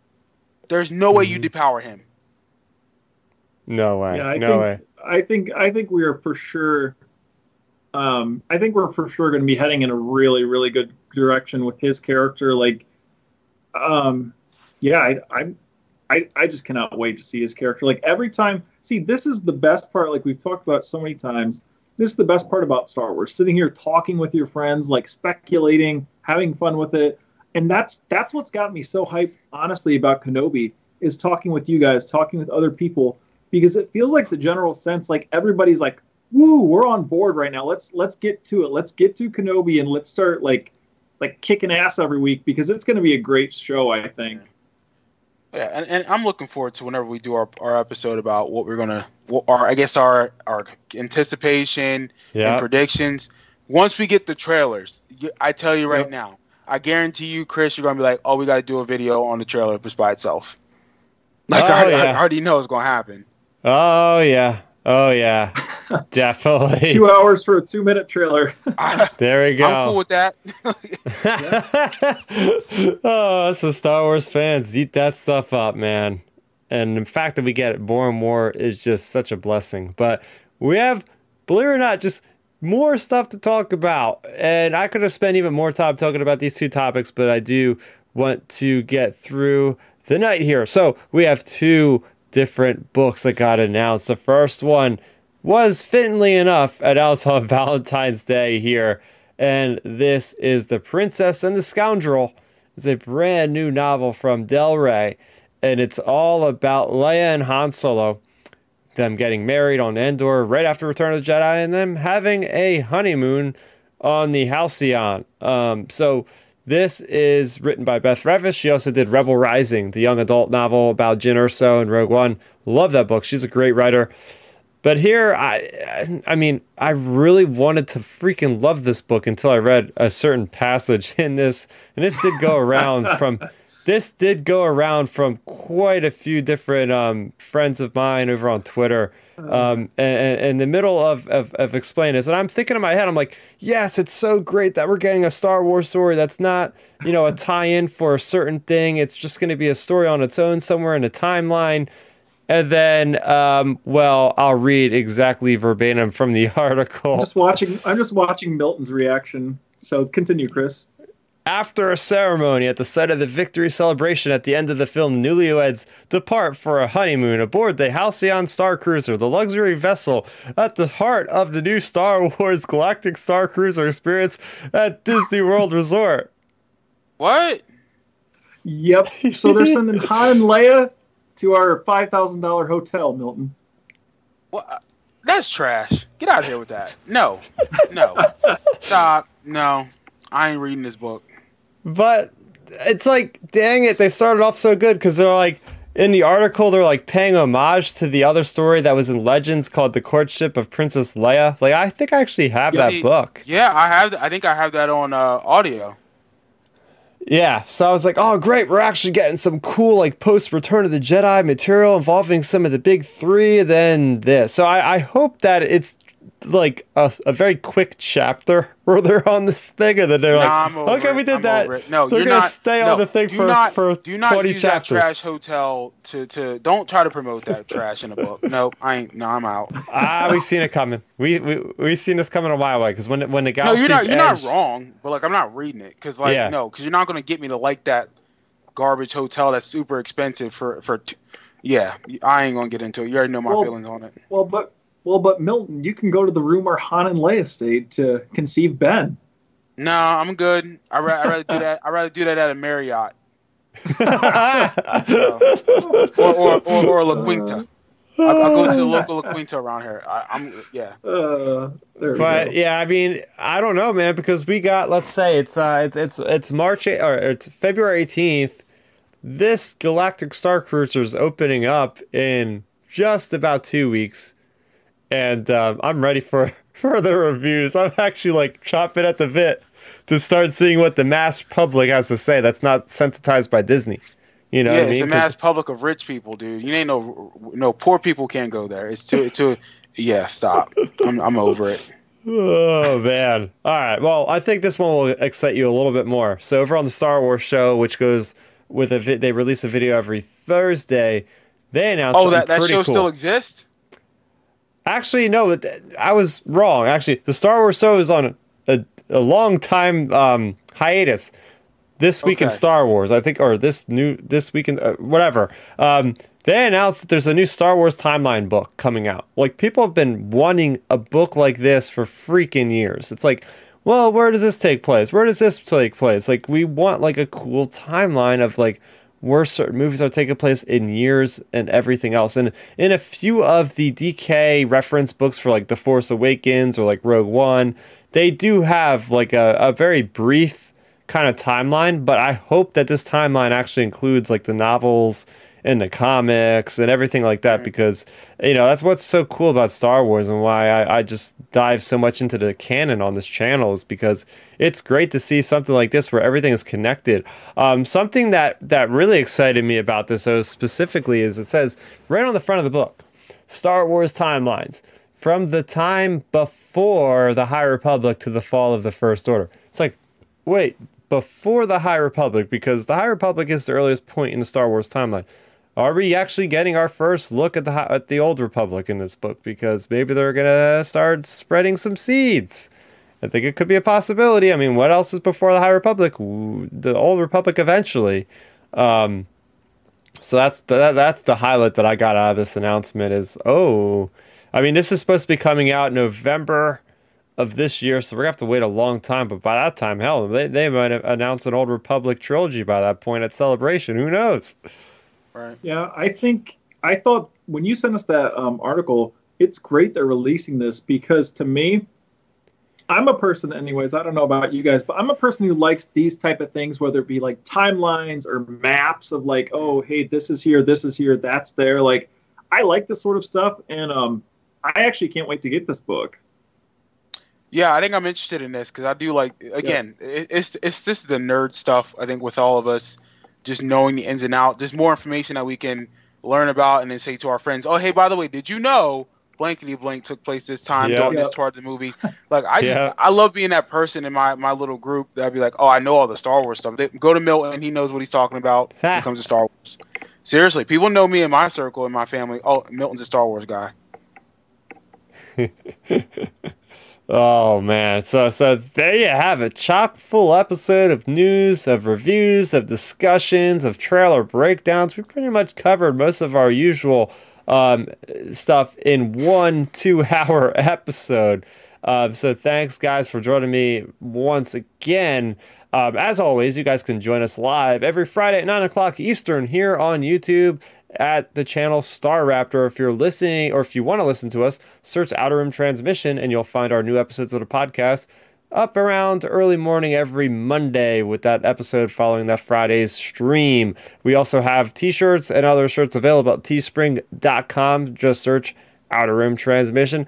Gonna throw it over to you guys. I know you don't really have much going on with the NFL these days, but uh, is there anything else you guys might be talking about on Twitter these days?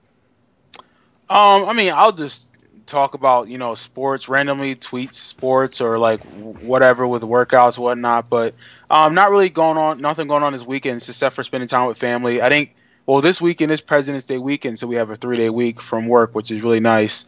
Um so i'm just going to enjoy my family hang out go to the gym like i normally do and just relax.